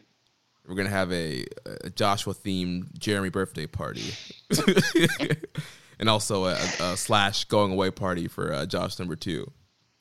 Uh, but yeah, we'll we'll be watching SummerSlam. Honestly, I know some of the matches on the card, but it's whatever. It's we're probably just gonna clown the card the whole time as we watch. So whatever. Um, non wrestling question: Any rec- restaurant recommendations to check out in LA? Did you guys meet any non wrestling celebrities? No, no wrestling celebrities. Um, you know, we we we ate at In and Out. We ate at Roscoe's. Those are like kind of staples in you know California, uh, LA area. The Parks Barbecue is like the only thing I'd be like, that's a big That recommend. that yes, that was like a five. That was five stars. That was a five star meal. Definitely do that. Um, in and out. Um, Roscoe's definitely like you mentioned those staples to check out. But yeah, there's a lot of great restaurants. We got so many recommendations that we just didn't have time to to go to. Any predictions for Manny Pacquiao versus Yordenis Ugas? I'm going with the draw. Um, I'll take Manny Pacquiao on points. Um, I don't really know Ugas like that, to be honest with you. And, um, you know, I've seen Pacquiao lose at this later stage in his career, but he mo- he usually wins. And I've heard he had a great camp, so who knows? You know, uh, he was prepping for Errol Spence, so I don't know. We'll see. Uh, he also said, "What are your thoughts on Manny Pacquiao still being salty over um, the Floyd May- Mayweather loss, and does he need to move on?" And it's like, yeah, uh, I think both guys had particular, you know, talking points and issues with that match and the officiating and the rules and the hubbub surrounding it. And it's kind of one of those things like you know they're they're probably never going to get over it because it was the defining fight of both their careers. Very similar to you know you think about like Tommy Hearns and like uh and freaking Sugar Ray Leonard or like Leonard and Duran and like or Leonard and freaking um Marvin Hagler and like those guys all had like longtime grudges for generations, even after their fight. So, you know, they'll probably never get over it. Um, thoughts on Bernard Hopkins questioning the legitimacy of Errol Spence Jr.'s eye injury and wanting Spence to show his injury report. In my opinion, I think B Hop should be questioning his boss about those racist emails that came out years ago instead of worrying about Errol Spence's situation. Um, I don't know. I don't. I don't take most of the things Bernard Hopkins says seriously. So I don't really know much about this, but you know, at the same time, there's a part of me that's like, dang, you know, that's a big fight, and you know, you're gonna pull out. Like, you should maybe prove. I think you should have to prove what ailment you have to constitute, you know, the right to pull out a few weeks before the one, probably the biggest fight of your life. You know, Yeah, uh, gotta. I don't. I don't think that's unreasonable. Got a COVID update here from uh, Shingo and Bushi just just posted on New Japan website. As a result of PCR testing conducted across the roster following the August 15th Summer Struggle 2021 event, New Japan Pro Wrestling has learned of two positive tests for COVID 19. no. Two, two wrestlers, Shingo Takagi and Bushi, who presented with a fever and missed their match on the day of the August 15th event, were immediately tested in accordance with COVID protocols, with the tests returning positive. Their fevers went down and their conditions are not becoming worse. According to protocols and under medical advice, they are isolating and receiving appropriate treatment. New Japan Pro Wrestling will continue dealing appropriately with the situation following directions given from the Health Care Center. We'll work to further strengthen our COVID 19 countermeasures and run events with infection prevention and safety for all fans, wrestlers, staff, and relevant people as a first priority. New Japan deeply apologizes for the concern caused to fans and personnel asks and asks for your understanding. Well, um, you know, let's first things first. That's terrible, but you know, glad to hear that they're doing well and that their conditions seem to be improving. So that's that's great. Now that we've got that part out of the way, when are these MetLife Dome shows? Uh, September like, 4th and 5th. So you're talking about literally two weekends from now. Yeah. So, you know, obviously health comes first, but that puts those shows in serious jeopardy. Yeah. Uh, sp- specifically when it comes to Shingo Takagi and the IWGP World Title. Yeah, man, this this world title, man, it's cursed. We're gonna end up in another situation where we have to vacate. It's, it's cursed. It's cursed. Has nothing to do with the global pandemic. It's cursed. The title's cursed, man. Uh, but yeah, I mean, luckily, yeah, it sounds like you know fever's going down. Seems like the symptoms might be going away. I know they they isolate for two weeks. They uh, he might be back just in time for these shows. Yeah. So, um, you know, best thoughts and wishes go out to them, and you know, hope they recover. And we'll keep you posted as we learn more about plans for the MetLife Dome. Um, Hawaiian Punch BV. Final questions. He said thoughts on Pacquiao's new opponent. Yordenis Ugas. I feel he's a beatable opponent, but two years off in your 40s is a long time. Also, I watched the Thurman fight again, and I still scored it for Pacquiao 115 112. Close fight, but Pacquiao's fight. Um, I'll say this I've never seen Yordenis Ugas. I don't know hardly anything about him. Um, I'll do some research, but, uh, you know, I'll take your word for it. Although I don't know if I should take your word for it because Thurman definitely beat Pacquiao. in that fight. But yeah, it was a close fight. So 115, 112 is pretty pretty good. If you were going to judge it for Pacquiao, that's probably the score I think you'd have to go with. Um, maybe that, maybe 114, 113 is another one somewhere in that range. Um, and then finally, uh, RIP to a real hero in Jamel Hepburn, aka Real Hero from the Real Hero Archive yeah, RIP to him. You know, very young guy. Very sad to hear about his passing. A guy that's been very influential in, you know, helping you know the Western fan base watch uh, Puroresu and you know getting videos. You know, not charging anything, just working so hard to get people um, access to uh, Japanese footage before all the streaming services were around. Yeah, I've never met Jamel. I've never interacted with him, um, but you know, across the board if you've watched japanese wrestling on daily motion on youtube or any you know any of his drives or the real hero archive drive or any you know um, sharing website very high likelihood that he had a hand in providing that material to you. Um, you know, this is a really big loss. A lot of people that did know him have nothing but great things to say about him. I, I do know real hero Eric, who I believe also helped with the archive as well. Yeah. But I've never I've never interacted with Jamel. Many people from our website and from our um, network have and have had very positive things to say. And um, I think some people that knew him knew that there were like health issues and things like that. And I I've gone through his Twitter and there might be some allusions to that, but um, still very young, very unexpected, and it's a big loss. Uh, you know, there's certain members of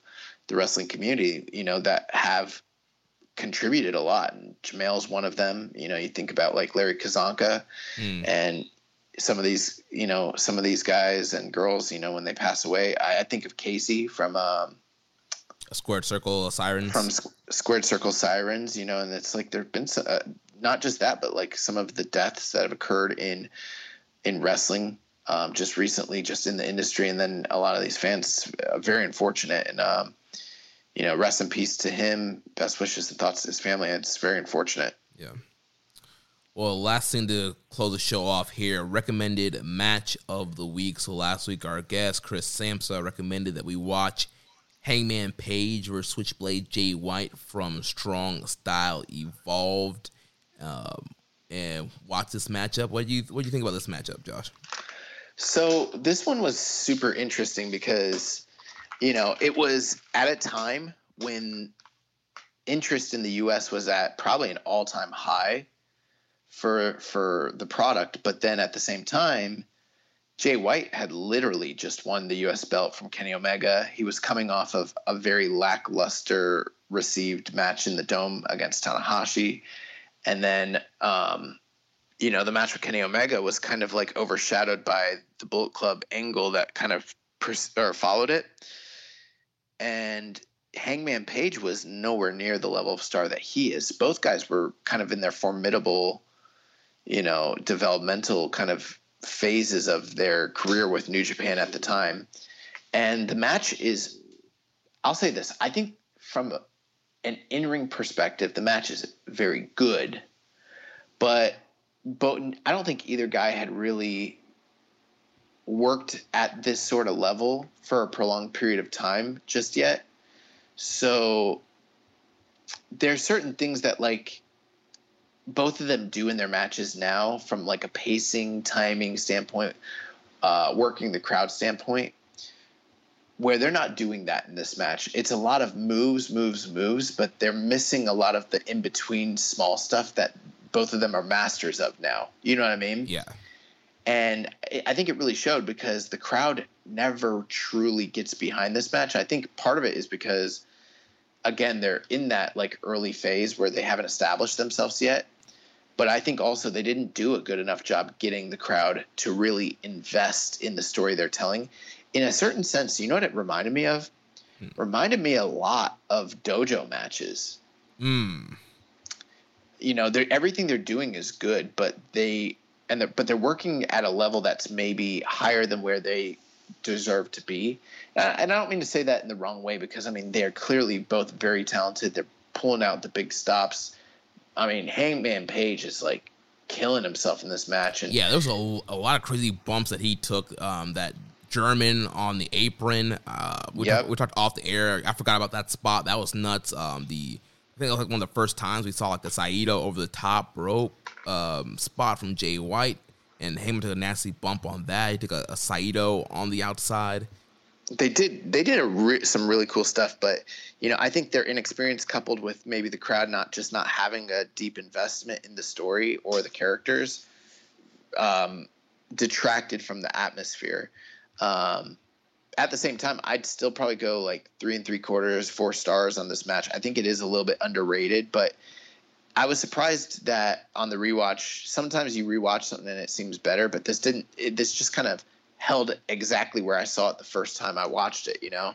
Yeah, and I think it was one of the situations you pointed out with like the Fredericks and Coughlin where they were getting kind of little reception at first and had to work really hard to get reactions. Also, they were doing a lot of big spots. You know, Hangman, you know, did the the moonsault to the outside. And a lot, they were doing a lot of kind of big moves to get some pops. And so, but I feel like by the end of the match, there was there was dueling. You know, let's go um, Hangman, let's go uh, White chance.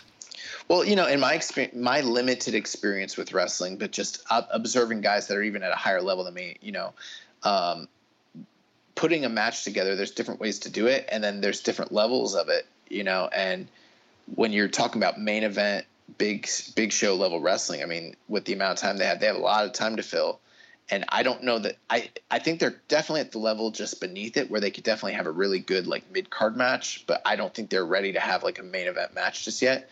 But at the same time, New Japan was willing to trust them and take a chance on them. And I feel like they at least delivered on what was asked of them. They didn't over deliver, but I think they met the expectations. They had a very good match. And like we talked about last week, this was a this is a really interesting match because now if these two guys were to meet, people would be all over it. It'd be a huge deal. and this was kind of like a crossroads match for both guys at the time. Yeah, and I thought this was a perfect match, you know, in hindsight for Chris to pick. Um, you know, with both these guys being huge stars now, and with the post-match angle of Dave Finlay coming out to challenge Jay White for the U.S. title, and also that. I forgot that ever happened. Yeah, I forgot about it, and then like got, to got see, similar reaction to see the crowds react. It was actually in some ways worse. There's like these two smarky New Japan fans front row, right in the camera, and the whole time he's cutting a promo they're just like, no, no, yeah, they're down. but you know that promo was really kind of heelish, and that's one thing I've noticed. I kind of think that Finlay might be a more naturally suited heel, and I've never heard anyone else say that. But like a lot of the stuff he does is kind of cocky and arrogant and kind of off-putting. Yeah, and I I feel like maybe he should just be a heel. And that that could be the key to solve, you know, kind of what's been missing with him. And so yeah, because he's so talented, man. Yeah, he's very but, talented. Oh, but when you compare his physique back then to his physique now, it's night and day. Like, oh, he's in so much better, better shape, shape now. so very, very interesting pick. Um, so yeah, what? Uh, so let's go uh, close out my recommended match of the week. You know, um, I really liked the Ishii match this past week, but it wasn't quite the exact story that I love from Ishii you know, my whole thing is I like when Ishii goes out there and has a fucking war and smashes and just has those violent, never style matches. And I, I, even though that match that he had in LA was very good, it wasn't quite that. So I was like, you know what? Let's match him up with somebody from the past where we can see that kind of war. And when I was thinking about it, there's a another match that just happened over in the green mats of Noah you know, Sugiura and um, Tanaka just had a banger in Noah that everyone's raving about. Super violent, never style match. I haven't seen it yet. Plan to check it out. So, um, my recommendation is the is a match that's not talked about that much, but deserves to be. It is Masato Tanaka versus Tomohiro Ishii for oh, the never man. for the never open weight title from February 3rd, 2013, New Japan Road to New Beginning. So this is a Road to main event. And um, Dave never rated it. It does have a 9.18 on Cage Match. And I can tell you this this might be the most violent Tomohiro Ishii match of all time. Man, I don't. Yeah, I don't think I've seen this match. I love Masato Tanaka, and so yeah, I'm, I'm definitely looking forward to checking this one out listen, this dude, this dude Ishii bleeds from his forehead, he bleeds from his mouth, and he bleeds from his hands, and his eyes get swollen shut, and I'm pretty sure he broke a bone in his face. That's how violent this match is. Man, sounds like a strong style fight of the year. yeah, so uh, that's going to be my recommendation. It, this is available on New Japan World, and uh, I think it's going to over deliver. So Nice. Well, that is going to wrap things up for this week's show. Next week we'll, we'll be back to uh, preview or review whatever is coming up with the Summer Struggle uh, tour in Japan, as well as what's going on on New Japan Strong. If you enjoyed today's show, please consider making a donation by visiting socialsuplex.com slash donate and click on the donate button under the Keeping It Strong style logo. Make sure you connect with us on social media. On Twitter, the show is at KI Strong Style. The network is at Social Suplex. You can follow me at Jeremy L. Donovan. On Facebook, we are facebook.com slash social suplex. You can also find us in the Wrestling Squared Circle, facebook.com slash group slash Wrestling Squared Circle. On Instagram, we're at social suplex. On Reddit, I am the pro black guy, Y'all just keeping a strong style. You can email me, Jeremy at socialsuplex.com. Check out all the other shows that we have here on the Social Suplex Podcast Network. We have One Nation Radio hosted by Rich Latta and James Boyd. We have the Grave Consequences podcast with Caleb and Maserati. 8 Bit Suplex with Josh, number two. All Things Elite with Floyd and Austin, and the Great Match Generator with Danny. Don't forget to subscribe and leave a rating and review. And we will catch you next week on Keeping a Strong Style, the ace of podcasts. Leave my man Jeremy Donovan a happy birthday wish. Send him some kudos. Leave a rating or review. Do something for this man. He puts in the work because he is Ichiban. Thank you for listening to Keeping It Strong Style. We'll see you next time.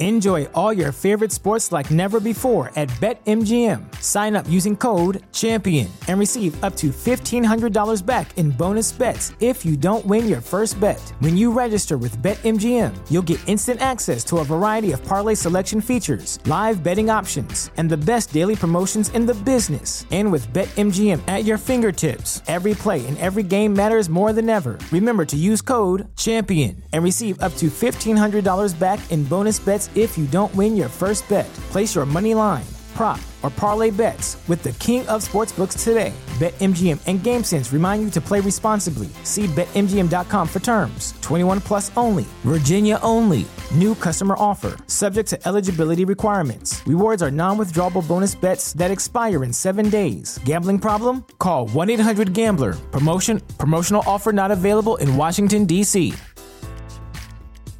At Parker, our purpose is simple.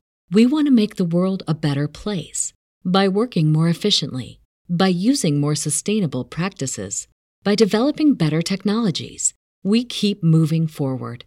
With each new idea, innovation, and partnership, we're one step closer to fulfilling our purpose every single day.